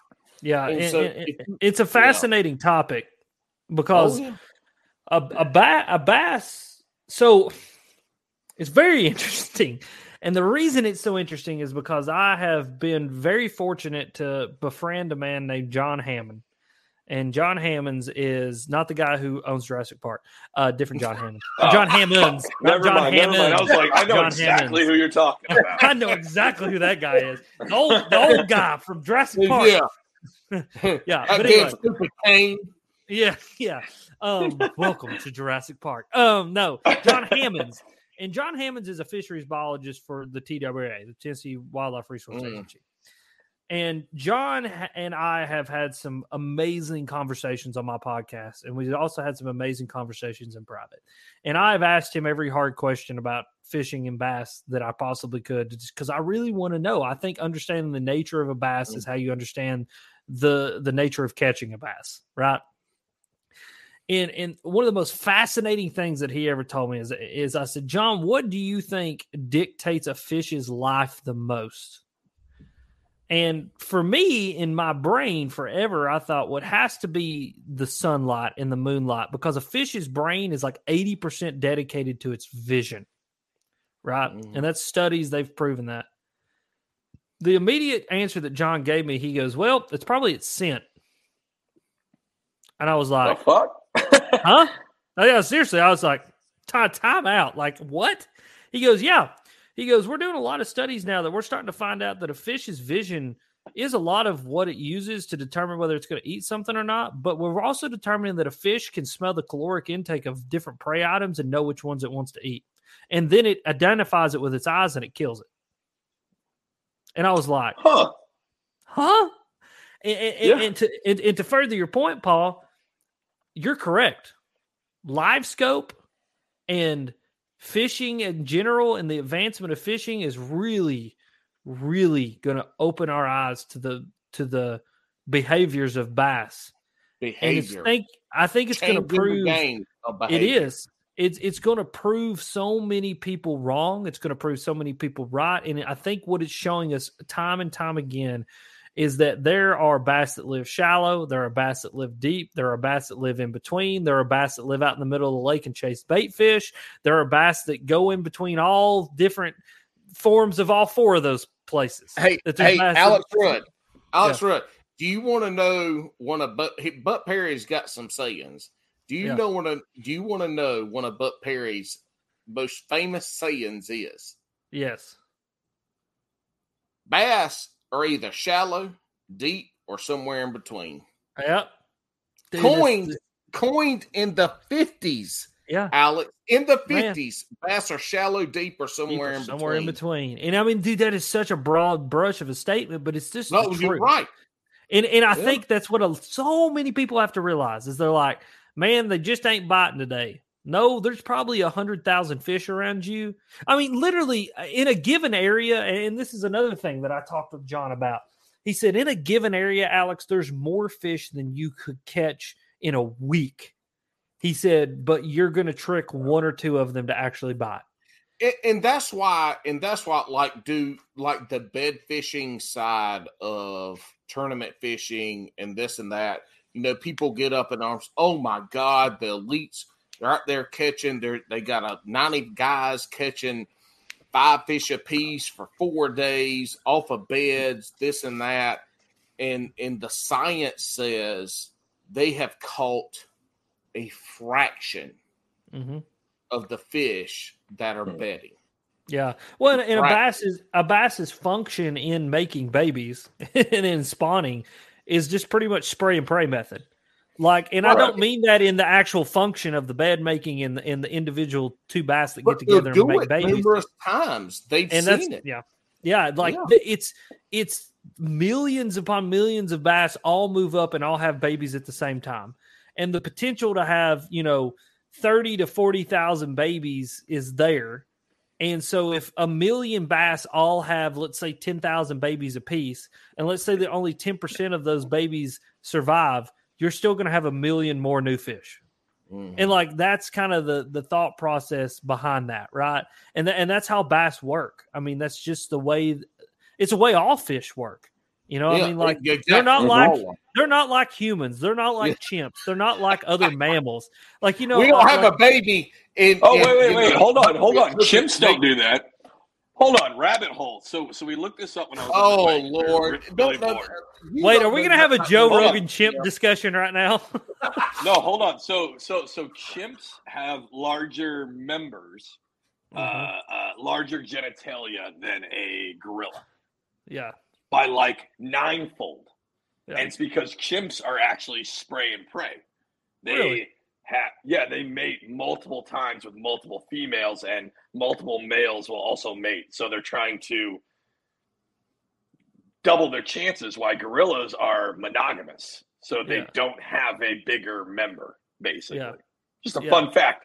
Throw it out That's- there. I'm glad I could add to go. this podcast. there you go. That's it right there. But no, like, I think it's uh so so I I want to touch on one thing real quick, and it was like if you're watching this show and this you're probably not watching this show, but uh, if you are watching this show, um, the conversation is super deep, and, and it hit me when I first started fishing, where it's like, well, how do I catch a fish? What's the magic lure, right? Mhm. What's the magic lure that's going to do it? But then you can step into a whole addiction when you get to this point where it's like, how do I figure out the bass? Because these fish and why I like fishing for bass compared to what I grew up fishing with is you have to trick these. It's like hunting on the water because Yeah. they have their own behavioral pattern and you have to figure that out. Like like like you said before, like you gotta a, a big bass has got to make a mistake. yes, I, I grew up saltwater fishing, right? We were chunking chunk bait. You were looking for something to roll through, and they're going to hit it because they're saltwater and everything is, you know, feast or famine when you're Yeah. saltwater fishing. Yeah. This is totally different. So you, I, I think the folks that haven't dug in, you got to dig in.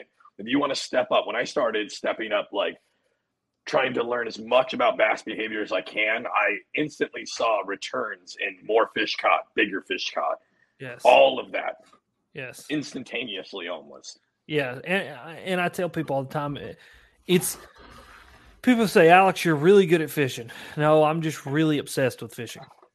Yeah. That's the that's the defining difference. I'm just I'm really obsessed with it. Like I am I'm obsessed with every aspect of the process of putting a fish into the boat. And the only thing that I truly believe separates normal blow, you know, blow Joe anglers to the dudes who are pros is time on the water. Wait, wait, wait. Hold on. Go back to that. What anglers? Joe blow, Joe blow, blow Okay. Joe. I blow Joe. you Joe said blow blow. Joe. I did You say had blow too much liquid death. You Uh, did, yeah, you too had much liquid death. water. Damn. Listen, you know what separates your professionals from the dudes who are blowing Joe? It's just a little semi-pro. Yeah, it's just a little semi pro, kind of like a semi chub. Okay, like it is three quarters chub. It's not completely there, but damn it, it's almost there. Uh, but anyway, what separates the the normal Joe Blow angler from the pro There we go. is is is is a true obsession with the understanding of what you do in time on the water. That's it. Yeah. Both. That's it. I hate, I hate to hear somebody go, "Oh my God, if I had, if I had the time and the money to go fish as much as this professional angler would, I I could beat them." Still got to be obsessed. Well, r- Yeah. right, you're right. Yeah. Here's the obsession part. This is to your point. Why don't you go do it then? If you're so confident you could go Mhm. fish against Kevin Van Dam and win the same money he's winning, Mhm. why don't you go do it? Oh well, shit! I can't quit my job, and I got a wife and kids. Well, you you just said if you had the time. Well, I don't have the money. Well, damn, it ain't hard to get sponsors. Go get some Mhm. sponsors. Yeah. People, If you're that people- good. when you go to that competitive edge, when you step it up, you know, you can you basketball, you take Mhm. high school, college, professional. Football. I played college football. You step up from college football to the NFL, it, it's a whole different game the Mhm. ma- it, in in the majority of these professional these people who earn a living off of fishing off of professional sports they have a mental game that these other per- people don't have Mhm. they they have that that that you know that risk they don't think what if i fail their mindset is what the fuck if i win Mhm. that's their mindset and so you hear all the, and, and that's the thing that I say. All these people say, "Oh, if I had to, if I had as much time to fish as they did, I could do it." Then why don't you go do it? Mhm. If you're so confident, then go do it. Well, I don't have the money. I don't have the sponsors. Well, you can get those sponsors the money, but in, and even if you can't, you can go do. You're so confident, go do it.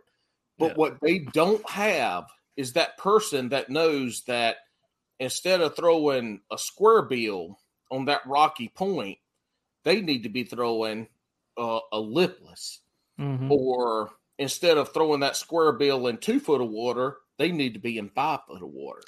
I mean, dude, I tell you what it what it really even boils down to more than that is an obsession. Like Yeah, it's just being gets down to. obsessed with it. Yeah. Like I, I'll, I'll, I'll, I'll, I, I, I've said this before, and I'll say it again, and, and it's the only reason that I truly think that I've had as much success as you want to call it, whatever you want to call it, as I've had. I am one hundred and. 125,000% obsessed with this shit. I love it. I I'm going to say something that I don't normally say but I'm going to say I fucking love this shit. Okay? Like I can't I can't I can't explain We it don't bleep shit out on Bass and Yeah. So this Yeah. is real. I mean, like, it, like, I, I- like, I really, really, really love this shit. Okay, like, I'm talking, it's like ingrained into my psyche that I love this. Okay, I Mhm. love it, and so my love and my obsession is being projected out into the world of fishing in a different way than say Brandon Palaniuk's. But Brandon Polinick is a great example of somebody who truly, truly loves this shit too, because the man slept in his damn truck and was making tomato soup out of ketchup packets.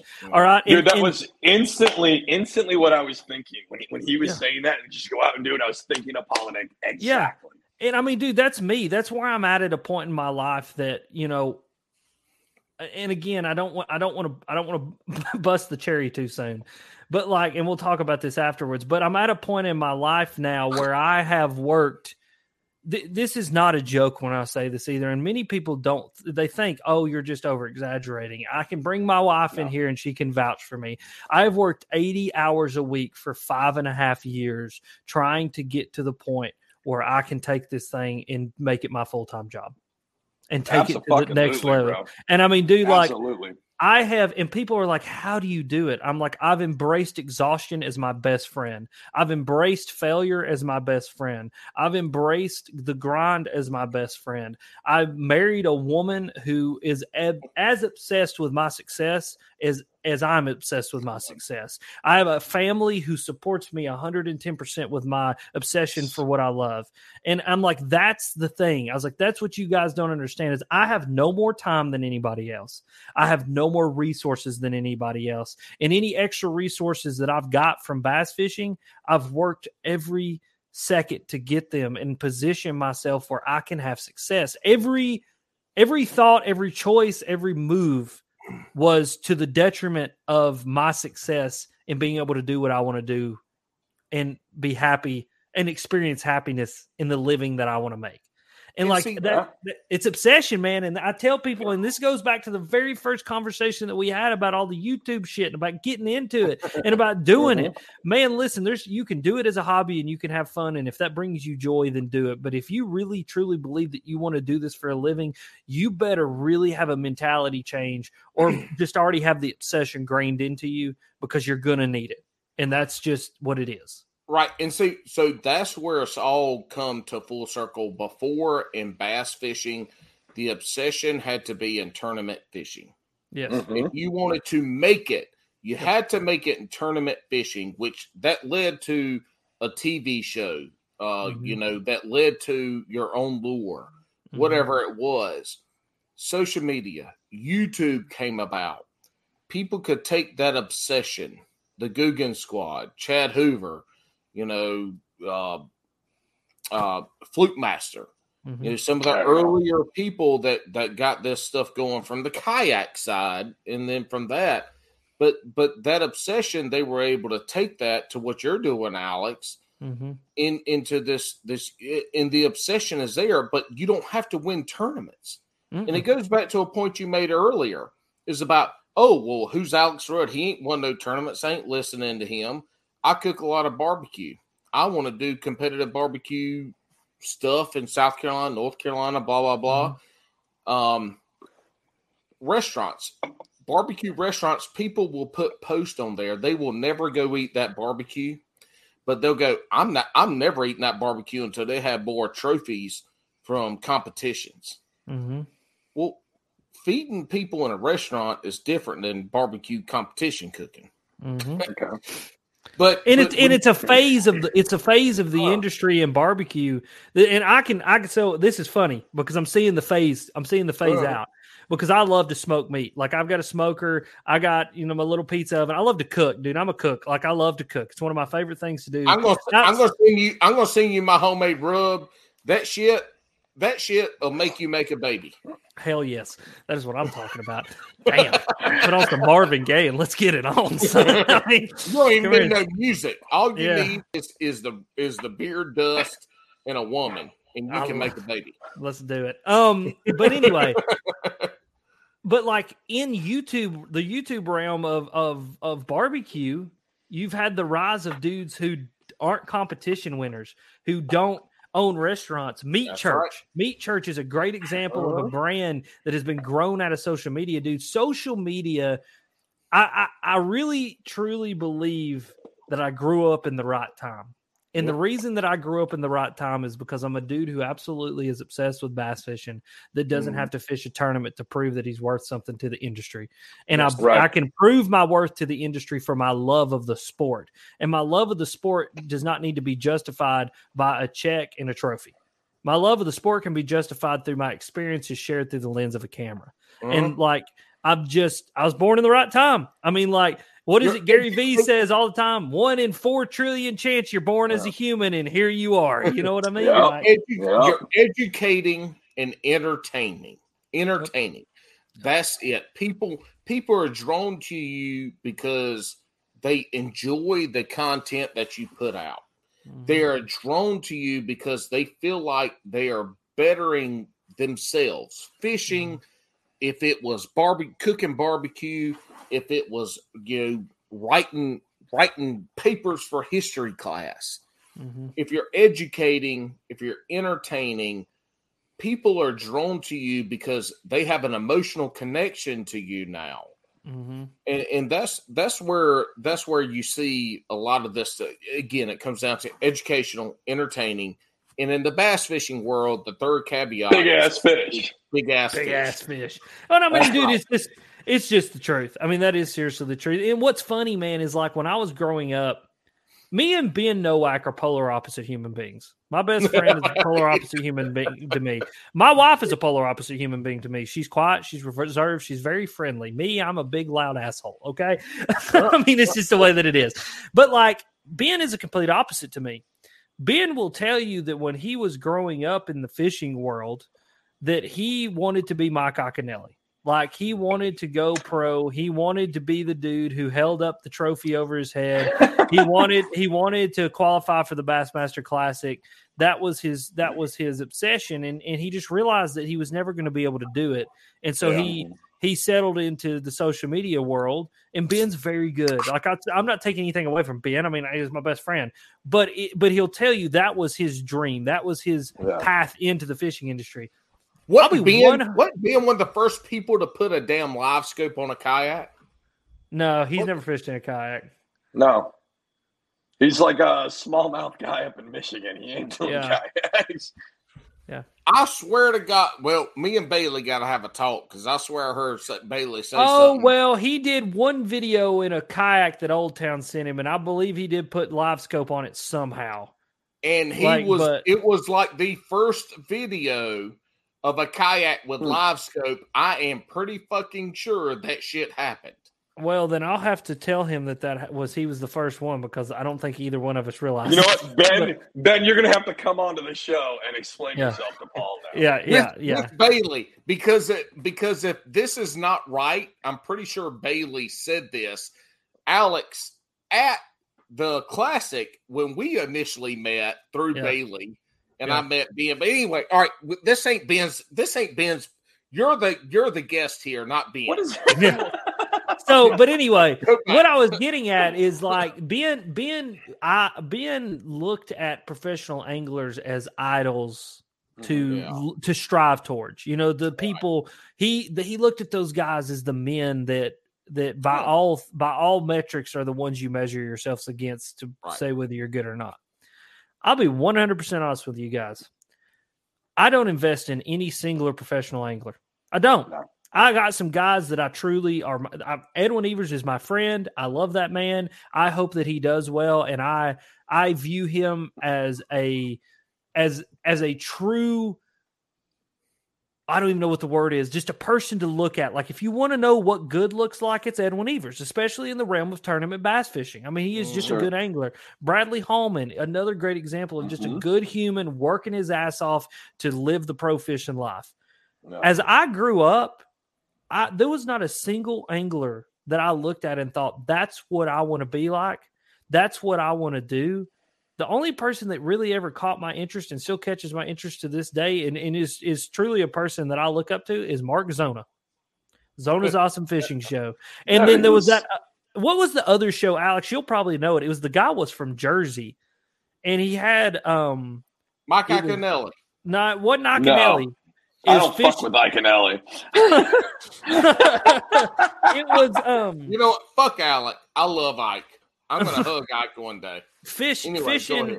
Anyway, this guy was from Jersey too, and he was very loud. He's very flamboyant, but he wasn't a tournament angler. He just fished, and like it was one of those things that I looked at him, and I, I'll get the name. My dad would know it. Like my dad, as soon as I asked, my dad would know it. But like those are the guys that I enjoyed watching. Like I, and that's what when I started to go back to kind of what I said at the beginning, when I started to form a YouTube channel, is I thought I want to take this like thing that Mark Zona's got going on, but push it even a little bit more counterculture to yeah.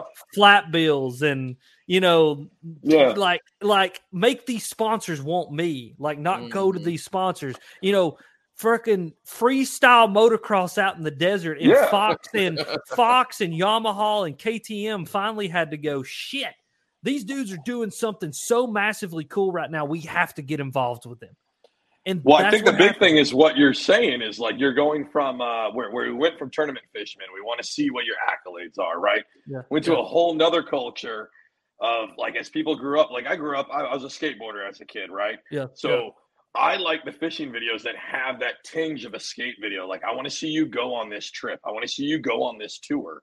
Yeah. And that could be your your your, your 12 minute uh your 12 minute video of you on your fishing trip, right? But Yeah. the best thing about those old school skate videos wasn't just the skating. It was the behind the scenes shit. It was the the two dudes bullshitting about uh like uh you suck at fishing and then he's like stick one, you know, you know what I Yeah. mean? Like Yeah. stuff like that, like that that real candid human stuff. And uh Yeah.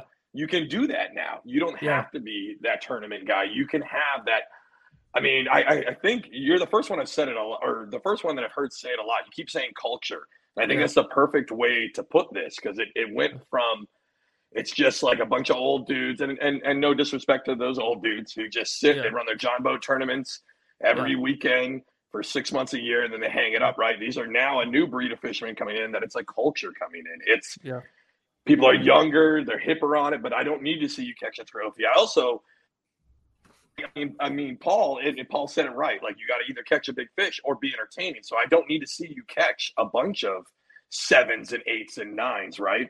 Yeah. But if you're entertaining and you're having a good time, I can connect with that as a viewer. Well, And- and, and and, and it goes. if you're catching a bunch of seven, eights, and nines, I'm Oh, gonna that's watch dope. Every fucking Yeah. second of that Yeah. video. But but to Right, further right, right. your But, but point, if you catch a bunch of ones, if you catch a bunch of ones and you're not okay, entertaining, but you said Like- seven, like- eights, and like- nines. I got I'm you. But if you catch a bunch of one pound Wheeler, whatever that guy's name is, I'm not going to watch it because he's not entertaining. Just a minute. well, like like, and I, I think to further your point, Alex, I think the whole thing of like working to catch the big one is part of like the Yeah. skate culture. It's part of the the the freestyle motocross. It's like how many times we got to jump this son of a bitch before we finally get a double backflip, or how many times do I have to hit this line before I get a you know a kick flip, you know, or whatever it is?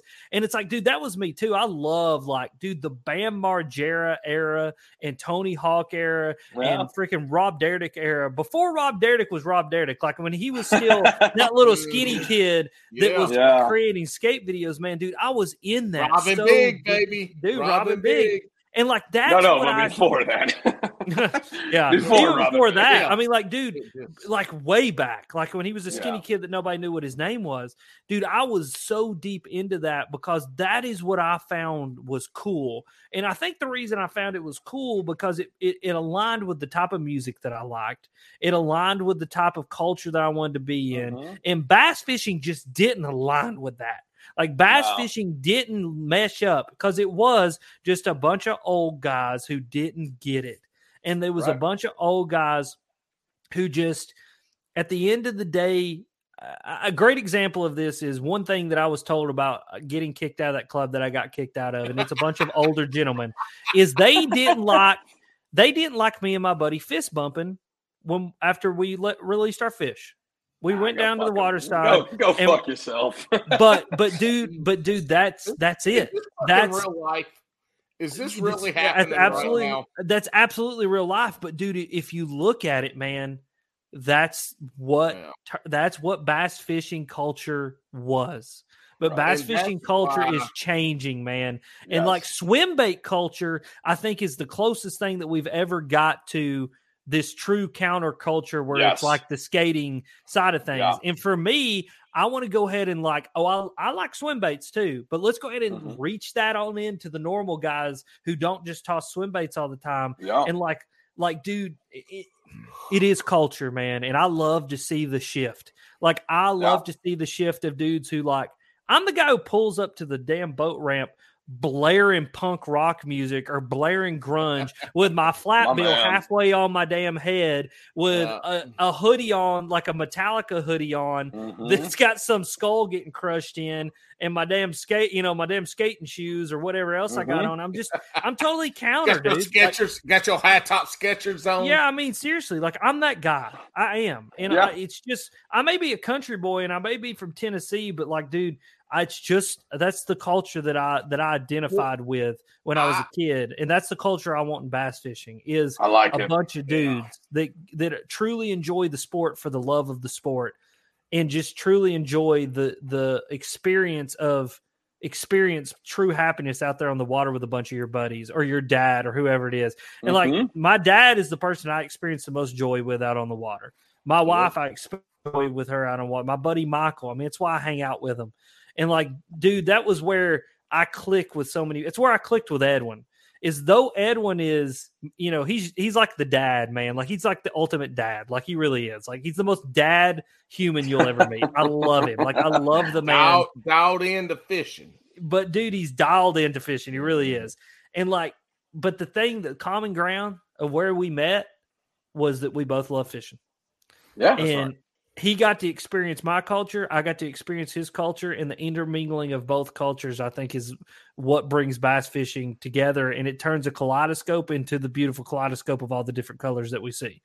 And I know Love that it, is the most that is like the dippy bullshit someone's probably ever heard, but it's a but it's the perfect example Yeah. of, of truly what it is. When you start to turn that kaleidoscope and everything starts to blend and it starts to make this beautiful big thing, man, that is where if we can mesh that and conservation together, that's when the bass fishing industry changes for the better tenfold. and and so this is this is the point the, the point you're making is where i get into this podcast right so when alex was gone we went from having our podcast you know to there there was structure i look I, Mhm. I, I have an ADHD. My son, my son was tested ADHD full fledged. He, uh, the stuff he does is exactly what I did at his age. I have these Mhm. memories, and when it comes to fishing, like I could sit here, and and this happens.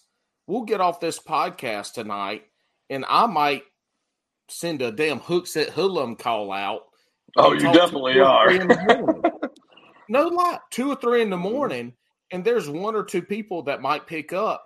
But I love, I get immersed into talking fishing. There's not a lot of people that get into that. And to me, I could talk to, I could stay up, my eyes closed, still talking coherently. Like that is that is the the That's the jabberhammer, bro. The the jabberhammer. jabberhammer. The jabber Like, hammer. that- but that's the that's the part that gets I could talk about this shit all day long, regardless. And it's not me saying how good I am. I'm usually asking questions or saying, Mhm. "Hey, I'm doing this," and and I'm wanting them to say, "That's the dumbest shit I've fucking ever heard of." I'm like, "Well, I ain't doing that shit no more." So But, it's you the beautiful, it's the beautiful essence of not being married to your ideas. I had Yeah. this conversation. I had this conversation. I've had this conversation with Yes. so many people. It's the beautiful essence of not being married to your ideas. And I think in fishing, I think in fishing, what we have that divides us is people who are married to their ideas of what is the correct or proper way to do something. absolutes. Golly. They stand Golly. absolutes. and and they speak in absolutes and they're married to their ideas because in a marriage I, I, Alex, I don't know if you're married. Paul, obviously, I you're am. married. You get a, so you, we're all married men. We know this. All married in, men. in a in a marriage, it is a tr- it is a it is a lifelong commitment, and it is a commitment in a way that no matter what, you are to uphold the values and the ideas of the marriage, to uphold the love that you have for each other, and to really work towards defending that love in any way that it needs to be defended to make sure that that love lasts forever. Because marriage is is- marriage is work. I don't care what anybody Yeah. says. No Ma- me, It's me and hard- Bethany, the me hardest fucking job I ever had, and I grew up on a peach farm. and, and me and Bethany, me and Bethany work at our marriage all the time. And and, and not to Uh-huh. make it, it makes it sound uh, for people who aren't married, they're not going to understand that statement because it makes Right. it sound We- we- miserable. We, get it. We Yes. Get it. It's it is. I love it. I love the process. Mhm. But when you're married, you do whatever it takes to defend that marriage. Mhm. When you're married to an idea, you do whatever it takes to defend that idea. Lie, That's uh cut down, make up. Alex, are you fishing a tournament right now? Because it says you're fishing a tournament at this lake, but you said you were just going fishing. Are you fishing a tournament? No, honey. I'm just out here with some friends hanging out. Yeah, but like, but it's but it's seriously, it's being married to an idea, and being married to an idea is it's it's to the detriment of, of every single part of society nowadays. And that's one thing that I try not to do. And, and as a teacher and as an educator, being a lifelong lo- learner is my job. Has to be. Being and instilling lifelong learning into my kids is one part of my job. Mhm. And so to be a lifelong learner, you cannot be married to one idea or another at all. And No so when when I say i- i- you watch any of my content, watch any of my videos, I will never, ever, and I may have once or twice, and it's just about something that is like a factual piece of information. I will never say to you, "This is the way that you catch bass." I will say, Yeah. in my experience, this has been the best thing for me because at the end of the day fishing is anecdotal fishing experiences and a sum of your fishing experiences make up your anecdotal opinion and your anecdotal information that you know about bass fishing and so when a bass fisherman or a fisherman in general gets married to the idea of what something is all they're doing is they're failing themselves as an angler and they're failing themselves as a lifelong learner to better themselves at All right. the end of the day as a fisherman Mhm. I got Yeah. two points on that. One, you're you're completely right. One one of the reasons I got into specifically bass fishing is because I knew nothing about it, Mhm. and uh, I was at a point in my career in the military where I was pretty solid. I knew what Mhm. was going on. I knew what was expected, what I needed to do. Mhm. Um, I wanted a, a new adventure, and uh, Mhm. that's kind of why I love bass fishing because it it humbles me. Because every time I think I have it figured out, it fucking changes every time. Mhm. You know what I Mhm. mean? Uh, and then the second point is uh, you are a liar because I've watched multiple videos where you said, "Yep, that's a bass," and then I watched you pull up a drum. So, Um, you're an absolute Yeah, Jim. on that one. There's a big old bass now at the drum. Giant. Hey. Every kayaker that hooks a fish, giant. Oh my gosh, a giant. They like, well, this felt bigger than it was. yeah, yeah. You mean everybody that Mike Iaconelli's it when they hit it and they go, "It's, Whoa, a, it's a whoa, big whoa, one," and he gets all Don't talk shit about Ike. Look, I will. I have. man. I have. I can kick you off of this bitch now. Don't. Uh, Like, it's but no, I mean, it, it- But it really, I mean, dude, like yeah, it, it, it, it's what it really is, man. Yeah, I mean, like yeah. it, it really is what it is. Just like I think the the marriage to ideas is is to the detriment of every human being and every aspect of their life. I am married to no. uh, There's a few tr- there's a few concrete beliefs that you'll never change my mind about. But outside of that, man, I'm not married to any one idea, and I'm what, always what are those willing to learn. concrete beliefs? What are those beliefs? What are those concrete beliefs? I believe that Jesus Christ is my Savior, is going to come back to this world Okay. one day. I believe that I have the unalienable rights um, to to life, liberty, and happiness, Justice. and and and justice.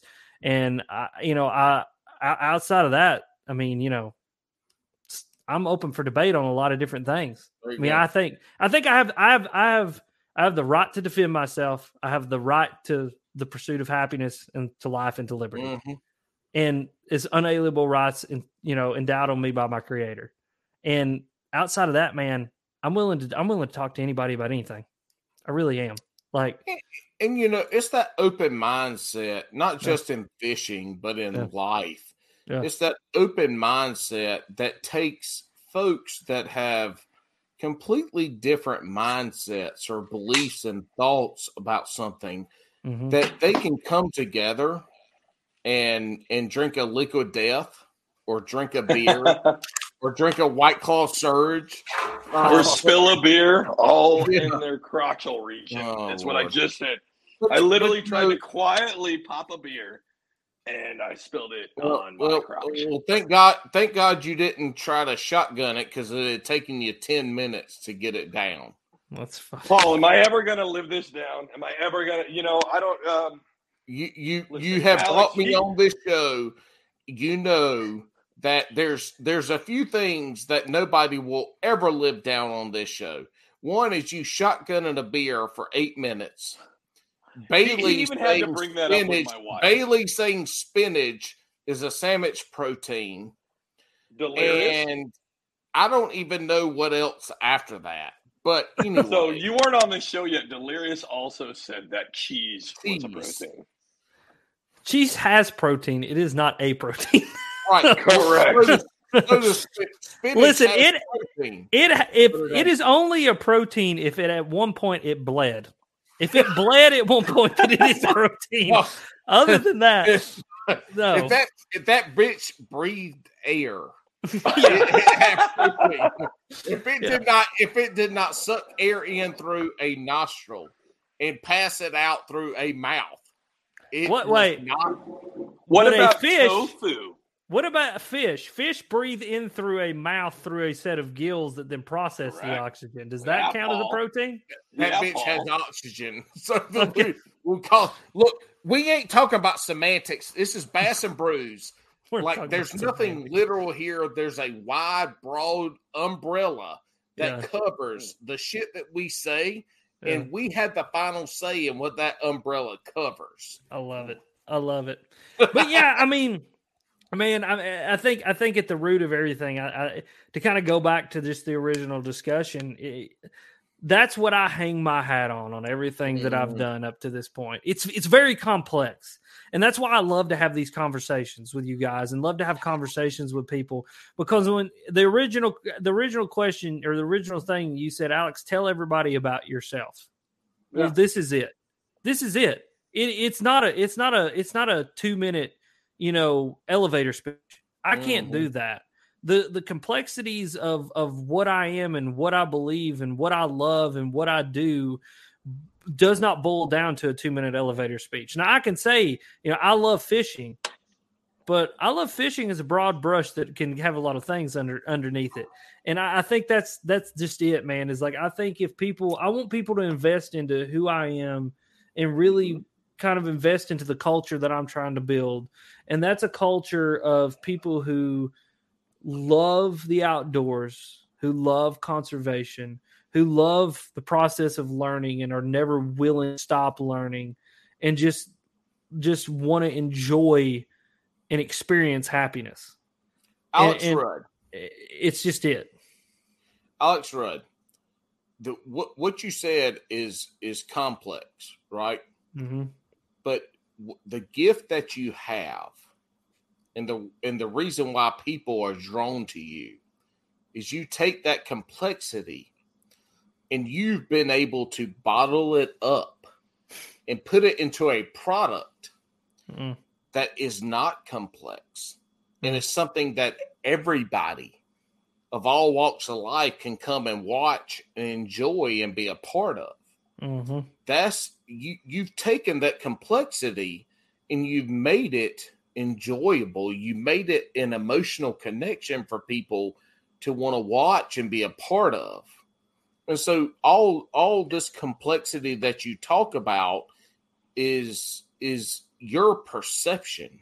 Mm-hmm. but the gift that you have is being able to take that and to put it into something that's consumable yeah, for folks Well, I think it's more than that. I, I think it's more than that, Paul. I, I, I think he's been able to push to where you've done it. Like, so I, I've watched you, like, full disclosure, for years now, Mhm. right? hmm And fanboy I've watched as you, yeah, but but I've watched. Right. It's almost like watching, like like your favorite HBO show, right? You you've Mhm. watched you as a character, which is actually just you, right? Mhm. But you've done a great job of like layering it out over the time. So Mhm. by the end of it, a story uh, I mean, I mean, literally, like we just texted earlier today, and I was like, "Oh shit, this guy's cool as fuck. Let's just keep bullshitting, right?" yeah, And we just got done. We're at like almost two hours. Um, yeah. I'm one of your biggest fans, and I feel like I'm just like Paul says about the show. Like we're just sitting around bullshitting. Yeah. You've done a good job, even with your videos, though, of like spreading it out. So it's not like all at once and like Mhm. here's what I am, and there's a lot to explain about a person, right? Like Yeah, yeah. everybody's complex. There's a lot Absolutely. to explain It's, you don't preach storyline. it, but what you do is you show it. Yeah, you have a storyline. It's like you're. I mean, I don't know if you think about it like that, but you're you're when you're out on the water. Obviously, when you do like your product things, that's that's different. That's yeah, a, yeah, a nature of the beast, right? yeah, yeah. But when you're out on the water, you can see like you one, you can see your progression as a fisherman, but you can just Mhm. see more of you as every episode goes on, and it's really Yeah. awesome. Yeah. Yeah, I appreciate that so much. I mean, that's that's all I want. I mean, that's literally like you know, I, I don't, I didn't know what I wanted from this when I started, but it developed over time. And one of the things that I definitely want is that. I want Yeah. people to just enjoy it and to be able to consume it and be able to just identify in some aspects with something that I've got going on. And and I, I want people. I, I mean, I, one thing that definitely that definitely changed my perception on the world as a whole and people was when my dad got diagnosed with cancer Yeah. and I faced I faced the I faced the morality of our Mm-hmm. existence in a way that I've Mhm. never faced it before. I mean, we all know we're going to die. We all know we're going Right. to die. But when an oncologist looks at your dad and says, "Mr. Rudd, if this treatment doesn't work, you're not going to be here in 3 months." And it puts a timestamp on the date of death. Mhm. That's when you go, "Wow." Like wh- what have I done up to this point in my life that is as does it has any meaning? What have I done up to my uh, this point in my life that's truly brought me happiness and truly brought me joy? Mhm. And you go, you go, damn, like how many people have I walked by and not understood the place that they're in in life? And last year and this past year, I have done my absolute best to project empathy and understanding and love and happiness to people. And I hope, my hope was in creating the content that I've created and the content that I plan on creating in the future. And this was part of the break that I took was really understanding the content I want to create in the future. That I did, Alex, exactly what you just said that I did. And to so to Yeah. hear that from you brings me happiness Yeah, man. it brings me joy because that that is that that's justifying everything that I've done to make sure that I am just bringing a little bit of something that a person needs Yeah. in a video. Mhm. And that that's it. I mean even if it's a 12 minute escape from the reality that they live in. If it's 12 minutes away from them seated sitting in a chemotherapy chair. If it's 12 Mhm. minutes away from abusive parents. If it's 12 minutes away from their 9 to 5 job that they hate but they have to do it cuz their kids need food. Even if it's just 12 minutes while they're taking a poop. I mean dude, if I can take that 12 minutes and I can work. at work. That's right. You, dude, you poop, if you poop for five minutes every day, you can like take a whole day away from your boss. But anyway, no. like, but like, like that's dude. That's just it, man. It's like, and that's what I I want to do with the rest of my life is And- just do that for people. You know what I mean? Like, man, I, Yeah. I- th- this past year just did that for me. It made That's me good. understand, like, dude, everybody has a story, whether Yeah. they're from the freaking, you know, LA in the hills and they've been millionaires and their parents were millionaires to the guy living on the street. Everybody has a story that that, that That's they're right. living out, an existence that they're participating in, a human experience that they're participating in, Yeah. and you've got to understand that about people. And I mean, like I know this got really deep really quick, but I mean that's the No, complexity No, of, I love it, man. what People it is. Like we talked about, like we talked about Yeah. in the green room, like like uh, in in the green room, right? You were like me, me and you were just chit chatting because Paul was Yeah. late. Yeah. 'cause You had to go talk to coach, right? Yeah. But we were talking about how like uh just the podcasting thing, like it's awesome. It's the telling of stories. Yeah, It's like this is Mhm. what we want Yeah. because this is what we want to hear. I mean, the whole reason I started this show is I wanted to hear from.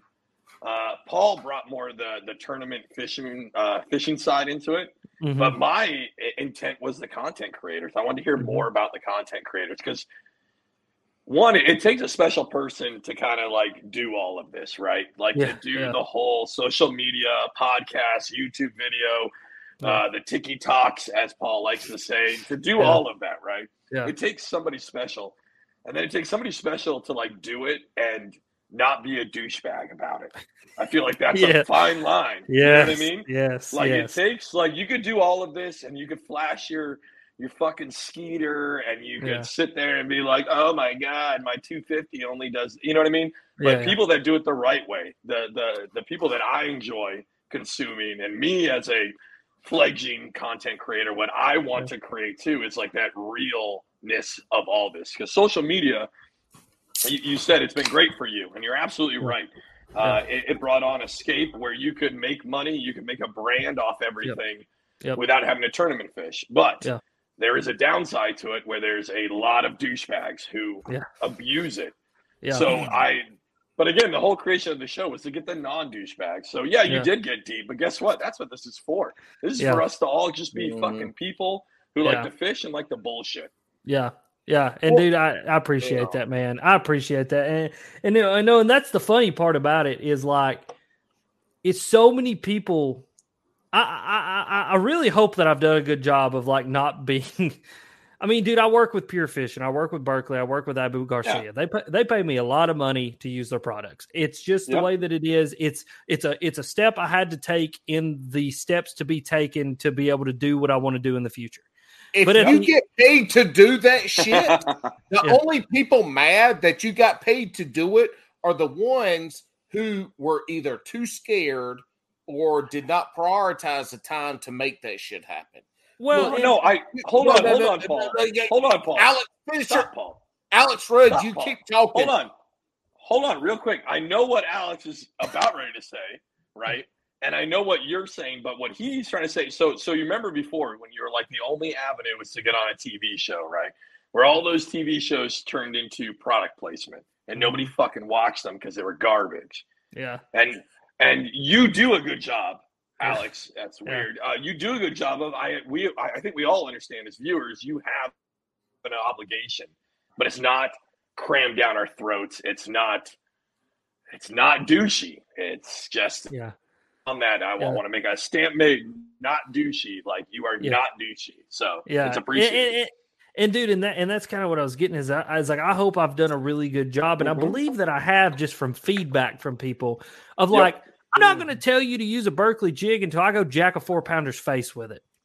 I'm not going to tell you to use a an Abu Garcia rod until I've winched one out of a out of a millful patch with it. You know what I mean? Yep. like Yep. that that's what I hope I've done. And I, and I'll tell you another thing that I've really that's really kind of opened my eyes to people like don't even get it is it like comments and, and things that people say to me like I've I've I've done such a good job, and this is this sounds very pretentious and like patty on the back, but I don't mean it like this.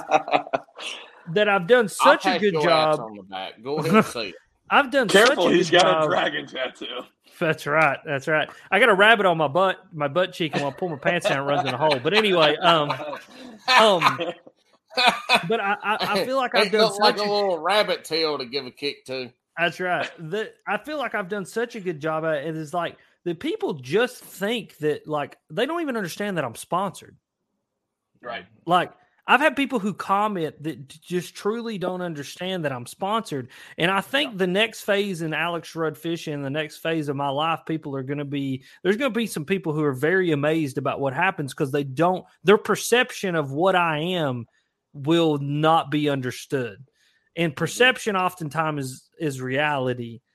But I think I think it's fascinating, man, and that's what I, I'm, Alex. I'm glad that, that that you view it that way because there is there's obligations that have to be fulfilled. It's just part of it, man. But I but I have formulated my contracts and I've made my deals in ways where I'm not beholden to any one thing, and that if I don't want to do something, I don't do it. A lot of the things that I do, I do it because I actually believe in what I'm talking about. Yeah. Like, no, no. Not I get yeah, it. Yeah, like ninety nine percent of the things that I talk about, it's because I actually like it. I mean, and if if it breaks, I'll tell you. If I don't like it, I will tell you. Like Mhm. someone messaged me the other day and they said, "Do you like the Revo STX reel?" And my Mhm. response was, "Yes, I love the Revo STX reel, but for the price that they have it at, the Revo SX, in my opinion, is a better reel because it's more affordable and it has all the same attributes as the STX. So please don't spend two hundred fifty nine dollars on the STX, even though I would make more money off of that." Off my Tackle Mhm. Warehouse affiliate link, go and buy the Mhm. more affordable product so that you don't have to spend as much money, and you can buy that one and then save up for three more months and buy another one and buy two reels for the price that you were going to buy one at. Exactly. They're, And- going to buy No, five and- and- of those. They're going to buy five of those reels versus two Yeah. of the expensive ones. I Yep. mean, but Yep. but it's it's because. But you're you do a great job. You do a great job of breaking it down. And listen, Yeah. we're, we're the same way here on Bass and Brews. Yeah. We have sponsors left and right. Yeah. Yeah. We've had uh, uh, Bass and Gill. Uh, we've had Playtex. Yes, uh, yes. Tons of people. Trojan, I Uh, remember that one. That was a Yeah, good one. yeah. Um, but um, one of the things we're known for. You ready for it? Hold on, hold on, hold on. I got hold on before we get into this. I have, like, let- the- let me No, Rudd, no, Rudd, I have like these Oh. perfect segues, and Paul fucks him up every time. Yeah, But- I, this was going so good, and this was this was a Steve Rinella level segue. I felt like what was about to happen, and it was just Yeah. ruined. It, it really was, but I knew he was going here. that's why I fucked it up because I wanted to go back to the Alex Rudd, the the entertainer, the YouTuber. Okay. So all right, so so at, at, at Sunday, Sunday, Sunday. Come on down to Alex Rudd Fishing, Right, eight o'clock p.m. Eastern. at the classic, you're there. I see you. I'm like, oh shit, that's Alex Rudd. I happen to run into Bailey, and me and Bailey talk. Ba- Bailey's been on the podcast. I talked to Bailey a Couple lot, times. Yeah, and props to Yeah. Bailey. He came up and he uh, not only was he a guest, but he co-hosted too. We appreciate that. yeah, Bailey's yeah. awesome. So, I love him. so we come up. He's like, "Do you know Alex?" I'm like, "No, I don't." He's like, "Do you want to meet him?" I'm like, "Yeah, I'll meet him." Well, you were you were working the crowd at the you know you were talking to people, but see that was the thing is you talked to every single person there. Just there, there was no okay. I gotta go. You Yeah. talked to them. You you talked to me, and then you know some other people came up after you talked to me. You talked to my son Mhm. some other people came Oh. up and no, then look, as I was- Carter. yeah can't look carter and then as Oh, i was shit, I fucked it leaving up. you were talking you were even you were talking to two guys that fish in our local club the stevensons dwight and zach you were talking to them but i mean that's that's there's an approachability to you from from that that youtube um you know, whatever you want to call it, side, that approachability that you bring when you talk to people, you make people feel like they're the most important thing at that moment in time when you're talking to them. That means a lot. Yeah. That take that that that draws people in. And I saw that. And so to for for you to be able to do that with the amount of people that you talked to at like the classic when you were there, that that's pretty special, man. And so, you know, to have that says a lot about the character and what you want to do and what you're doing with your channel and who you are. I really appreciate that. Like I, I appreciate that more than you know because I mean that person is the most important person to me at that moment. I mean that But person. you you got when that- down on your damn knee and talked to my son for like five minutes. Who My had a bucket? man. Who had a uh, Abu Garcia bucket with some shit in it? He had no idea what to do. You talked to him for like ten, literally ten minutes. And this is this is a kid that was overwhelmed, had no idea what was going on. Yeah, You talked to him for uh, about ten minutes because I was talking to Bailey the whole time. yeah, But you know that, that's the that's that those are the things and like those are the things that make people say, you know what, it, Alex's video might suck this week, but I'm gonna watch this shit. I'm gonna give it a thumbs up. I mean, that's the kind of stuff that happens, though. I mean, you know, it's it's that approachability. It, it's the personal connection you make with those folks. I, love I mean, we have learned we have learned though that that's not enough for Paul to watch your videos. You need reaction videos to music videos. and big ass fish. And big ass. Yeah. fish. Yeah, Look, But- you fall, you fall out your kayak. I'm going to watch you fall out. I'm going to fast forward it. I'm going to give it a thumbs up, and then I'm going to go on to the next one. I love But it. if I you love have it. if you have titties, reaction videos, he changed and it big ass now. fish, I'm going to watch the whole damn video. Paul, Paul is what's wrong with the entire fishing industry right now. Exactly. One Look, If you swoop. got titties, Look. if you got big ass fish, Well, I mean, look, here's the thing. If you got boobs in your video, I'm watching all of it Watching because all the it, boobs all are of going it. to be at the end. So I have to watch all of it to get to the boobs. I love it. All right. I love it. All right, Paul. on that note, Paul. All right. on, that, on that note, yeah, on that note, I do want to say I do appreciate that, Paul. I really do. That that is, Yeah. I truly do appreciate that because that person I am talking to in that moment is seriously the most important person to me. And the reason the most important person to me is because they've taken time out of their day and out of what they're doing to want to have a conversation with me. And still, I will always say that I'm just a dude who loves fishing. I'm I'm Yeah. I'm a nobody, and I may be a somebody to somebody, but I'm just a dude. And so, if anybody takes time to talk to me, that is the most important person in the room, and that's I want to make them feel that way because that's I mean, man, that's just I think that's one thing the world lacks is just people who look at people in the eye and really have a conversation with them.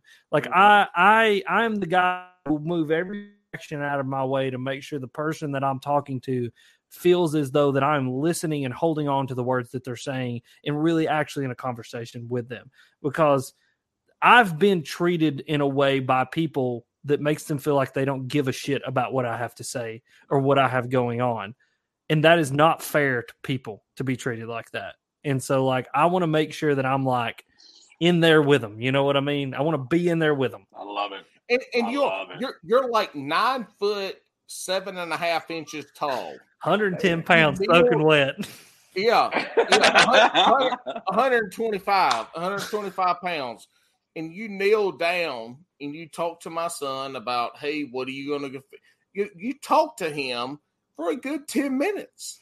You know how many other people talk to my wild ass little son for 10 minutes? None. So I mean, you know, you have you you take you have a line of people waiting to talk to you, but that's not your priority. Your priority is the person you're talking to right then and there. And, and this comes from somebody who loves to talk to people. It's hard to be able to differentiate that and do what you do. So you know, it's it's you you, you have a you have a gift. I appreciate it. What I'll say. I appreciate it. All right, Alex, get to your shit. Don't this fuck is it it. up. Don't Are fuck it ready? up. Alex. well, Not Alex Okay, Rudd. Swamp Rat Fishing. Don't fuck it up. Hey, Swamp Paul. Rat, quit talking so loud. You're making my ears crack. Paul, I don't have the list, so you're gonna have to help out. But Oh Jesus! Oh my gosh! I did Alex, not. I did uh, not mean we are say- known. We are known uh, on Bass and Brews for a couple things, and uh, one of them is this last segment, which is the uh, rapid fire. Um, it's going to be a bunch of que- yeah, there it is. Bass and Brews, don't fuck it up while Alex is gone. so uh, these are going to be right off the cuff. You don't have to give an explanation. We want a full, just right out the gate. What's your answer to these? Awesome. Let's do This it. is, this is the only scripted part of this whole Correct. show. It's an Yes. unscripted, scripted part. I love it. That's Yeah. right. That's right. If you hadn't told anything we talked about before this is just like not scripted. Just FYI. In case y'all couldn't All know. right. I'm, I'm going to start first. Uh, wacky or Texas? Wacky. Oh my gosh, you're fuck. Hold on, hold on. You got to go down the line, dude. I'm colorblind. I can't do this shit without going down the line. I'm not right, looking I'll at the try to remember. All right, wacky or Texas? What do you got? Wacky. Uh, Crocs Yes. or flops? Flops. Pineapple and Uh, pizza, yes or Well, no? okay. Can we go back for just a second? I know we don't want to go like when you say flops. Does that count my chacos? What the fuck is a Choco? What the fuck's a The Jesus sandals. You never seen my dang going Jesus Oh Air One? shit! No, that. Oh no, dude. That's a No, whole no, nother. I have seen those. Yeah, That's a whole nother disrespect. that's Okay. right. Okay, well, I'm going to go with Crocs on that one because I was confused about the question. there you go. That's the right answer. What do you got, Paul? I don't know. You're going out of order. I got to put this shit back in order, and I'm colorblind and dyslexic. It's about. Uh, it's about pineapple. Spend uh, pineapple on pizza, yes or no? No, Hell, you gonna spend more on a rod or a reel? real. Yes. What? Hold on, hold on. Time out, time out. We got we we're gonna dive into this. Why a reel over a rod? Because a rod is more likely to be the piece of the tool that breaks versus your reel. Rod tips break, eyes pop off, guide inserts come out. And so it's a lot easier to replace a rod than it is the reel. And for the most part, unless you're getting your reels, like you're abusing your reels, your reel is going to get crushed in some way. That reel will outlast that rod tenfold. My dad has reels like old Abu Ambassador reels, the round reels from the 80s that still work Yeah, like yeah. the day that he bought them. But those St. Croix rods that he had them on and those All Star rods he had them on are long Gone. Yeah. Yep. Yep. Um, I'm adding a new one. Uh, chatterbait or swing jig. Oh, chatterbait. So disappointing from you. I know. I know. Don't, don't, you know what? That question did not happen because that's a stupid ass question. Who the fuck? That's a choose- that's a question from the Tiki Talks. I'm just mm. trying to include the Tiki uh, Talk Oh. viewers. You know, tick tick tick tac people need to pay to get they at the questions asked. All right, All right, what do you got, Paul? all right, Alex. In a three-hour session, three hours, you want to catch five two-pounders and one seven-pounder. One seven pounder. My man. I figured. Yep, yep. Slow jams are hype music. Oh. Uh slow jams. Especially Kanye Oh. slow jams. Oh, all A. Oh, little bit of Kanye, Marvin Gaye, I- what the Luther fuck? Vandross, a little Anita. I'm gonna set this party Hell off yeah. Yeah. I'm a Kanye fan. All right. Look, I'm okay with Yeezy, but I would never suspect that that somebody say that's slow jams. oh, he literally has a he literally has a song called Slow Jams. And it's about Yeah. slow jams. Like Marvin Gaye and a little Anita. It's a. Luther Vandross. He sung the whole not- lyrics to you, Paul. I mean, slow jams to me is like Alice in Chains. Like nutshell, like one one song, nutshell, by Alice in Chains, because everything else is like, you know, here comes a rooster. Yeah. Go on with the questions. Go on with the questions. All right. Well, the most important one out of all. Hold of on, no, no, no, no, No, no, we're not no, there yet. no, Fuck. no. Listen, Nope. listen, Alex. I'm Nope. sorry. Uh, God this only my second Damn one it, since I've been Alex! back. Alex too. Alex I'm trying to Rudd, come back to it it. to you. Alex, the, the host, shut the fuck up. We have a new question that Alex Oh! has not asked. Have you ever eaten beaver? That is unfortunately one meat that I have never eaten. I've eaten a lot of crazy shit, including a cat, but I have never eaten a beaver. How? That's a whole nother You're in episode. Tennessee. You have beaver everywhere. I've never ate one. I'll eat one. I'll eat anything that bled at one time. But I'm telling you, I've, I, you want to hear the story about the Oh. cat? Yes, I do. Yeah, I yeah. do. Of course we do. Cat- So- Of course we do. I'm I'm assuming that cat tastes delicious. It has to. We'll get to that. All right. So I was in Haiti. So both of my sisters are adopted from Haiti. And so we used to go to Haiti a whole bunch, do mission trips down there the whole time. I went to Haiti one time for almost three weeks. It was two and a half weeks. And the first week that they were we were there, we stayed at the man who actually ran the orphanage's house in the city of Port-au-Prince, which is the capital of Haiti. Mm-hmm. Oh yeah, Port au Prince. And so they would cook dinner for us every night, and you just, you know, you ate and whatever it was. Well, one night we were eating a mystery meat, a meat that I was I couldn't identify. It wasn't chicken, it wasn't pork, it wasn't beef, like it wasn't fish, Obviously, Did y'all eat a lot of fish though? In general, in that, did y'all eat a lot of fish? Not in Port-au-Prince, in Jacmel, which is in the southern part of the country. They, Okay, There's a lot yeah. more of like a fishing culture there and like Okay. eating Mhm. fish. Whereas in Port-au-Prince, man, it's just whatever you get your hands on. I mean, that place is Okay. uh, the the door hinges to hell. Like it is, it is, it is awful there.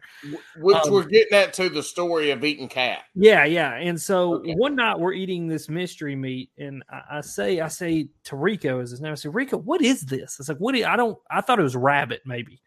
He goes, you know, the little animal. I was like, no, dude. I, there's a lot of little animals. I don't know what little animal you're talking about. And he's like, you know, you know, the little shat.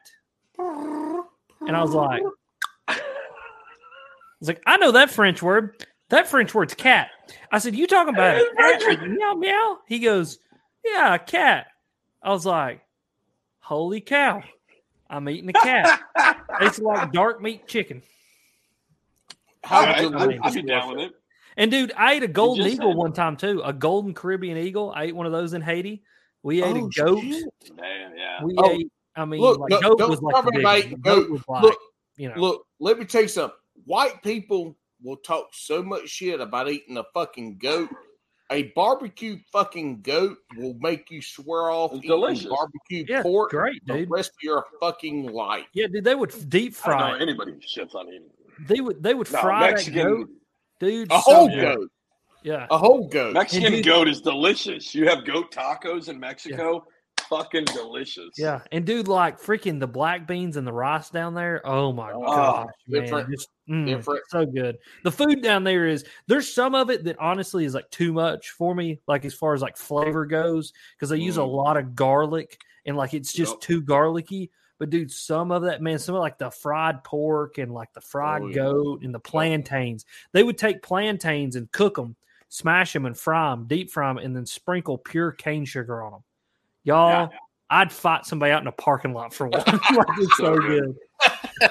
I fight. I'd fight a crackhead over a needle for some damn fly, fried plantains, but but they're also frying them. But they're also frying them in animal fat. I'm guessing. Oh yeah, I mean like Yes. Yeah. using the whole There's animal. No Like, vegetable oil. Yeah. There's no. No, no, no, no. It's animal fat. Yeah, So it's actually- actually, they actually cooked one night. They cooked a chicken in the caul fat, and like so, the caul fat is like the the lining of the stomach that holds all the contents of the stomach. And you got to Mhm. imagine it's like a spider web of fat, and they Mm-hmm. actually cooked chicken inside the caul fat of a goat, and then unwrapped it, and we ate that. It was oh delicious. my god, I want that. I want Yeah. that. So good. Yeah, dude, they are. All right. Well, go- I speaking I of food, I got stories, dude. We could go on. That's a whole nother podcast. We could literally go for two hours about stories from Haiti, man. That We've already gone t- two hours and 24 minutes. So we have so many podcasts that we have to we have to branch off from this Yeah, that we're gonna do it. But Yeah, Alex, carry on, son. Carry on my Speaking of food. wayward son. words. Uh, Whoa, carry on my All I don't know the song, but anyway. Ba-na-na-na-na-na-na. this is, uh, you know, of mine. he's lost his mind. I'm gonna let it shine. This little light of mine. I'm there we go. all right. So, speaking of, hold on, he's gonna get real mad. I gotta drop. I gotta put him back in. Oh, he Look, put it. He bitch. tried to, there Look, he is. I can bring myself back in. This little anyway. All right, go ahead. All right. So this is uh, I, I I felt like when I first started the show, uh, I wanted to do this rapid fire, and everybody asked a lot of you know the same questions. So I was trying to come up with Shot- some different shot- ones. Shotgun. Shotgun. Sure, shotgun. So uh, this is uh, as fishermen, we like to eat sandwiches Anglers. when we're uh, Anglers. angler. God, you're killing me tonight. Uh, no, English fishing. anglers. Anyways, we like to eat sandwiches. What are your top three sandwich proteins? Sandwiches. Top not three sandwich, sandwich sandwich. proteins: Correct. um, turkey, ham, and capicola. Love Thank it. you. Love it. No Solid. problem. No spinach, Yeah. no cheese. No cheese. All right, Alex, it's been great having you on, man. We got to do this again. Uh, Absolutely. but we want to thank you for coming on. I know we're just a lowly podcast to your uh, YouTube uh, conglomerate, uh, Uh, but we uh, really and pod appreciate it. I, and podcasts would be in He's killing because they got Yeah, a badass podcast. They absolutely do. Appreciate it. Well, here's the deal. Both y'all are coming on my podcast, and we're going to do the same thing. We're just going to do it live on YouTube in front of, you know, like 200 of my closest friends, and it's going to be fantastic. Hell yeah! You got it, son. Whenever you want, man. Yeah, awesome. All right, All who you well, want hang to shout out, for a Alex? What? Alex Rudd. Yeah, we're not you to professional. shout out? Alex, hang out for a minute. I got to play this Oh. stupid song because he Well, doesn't no, like it when I just said it.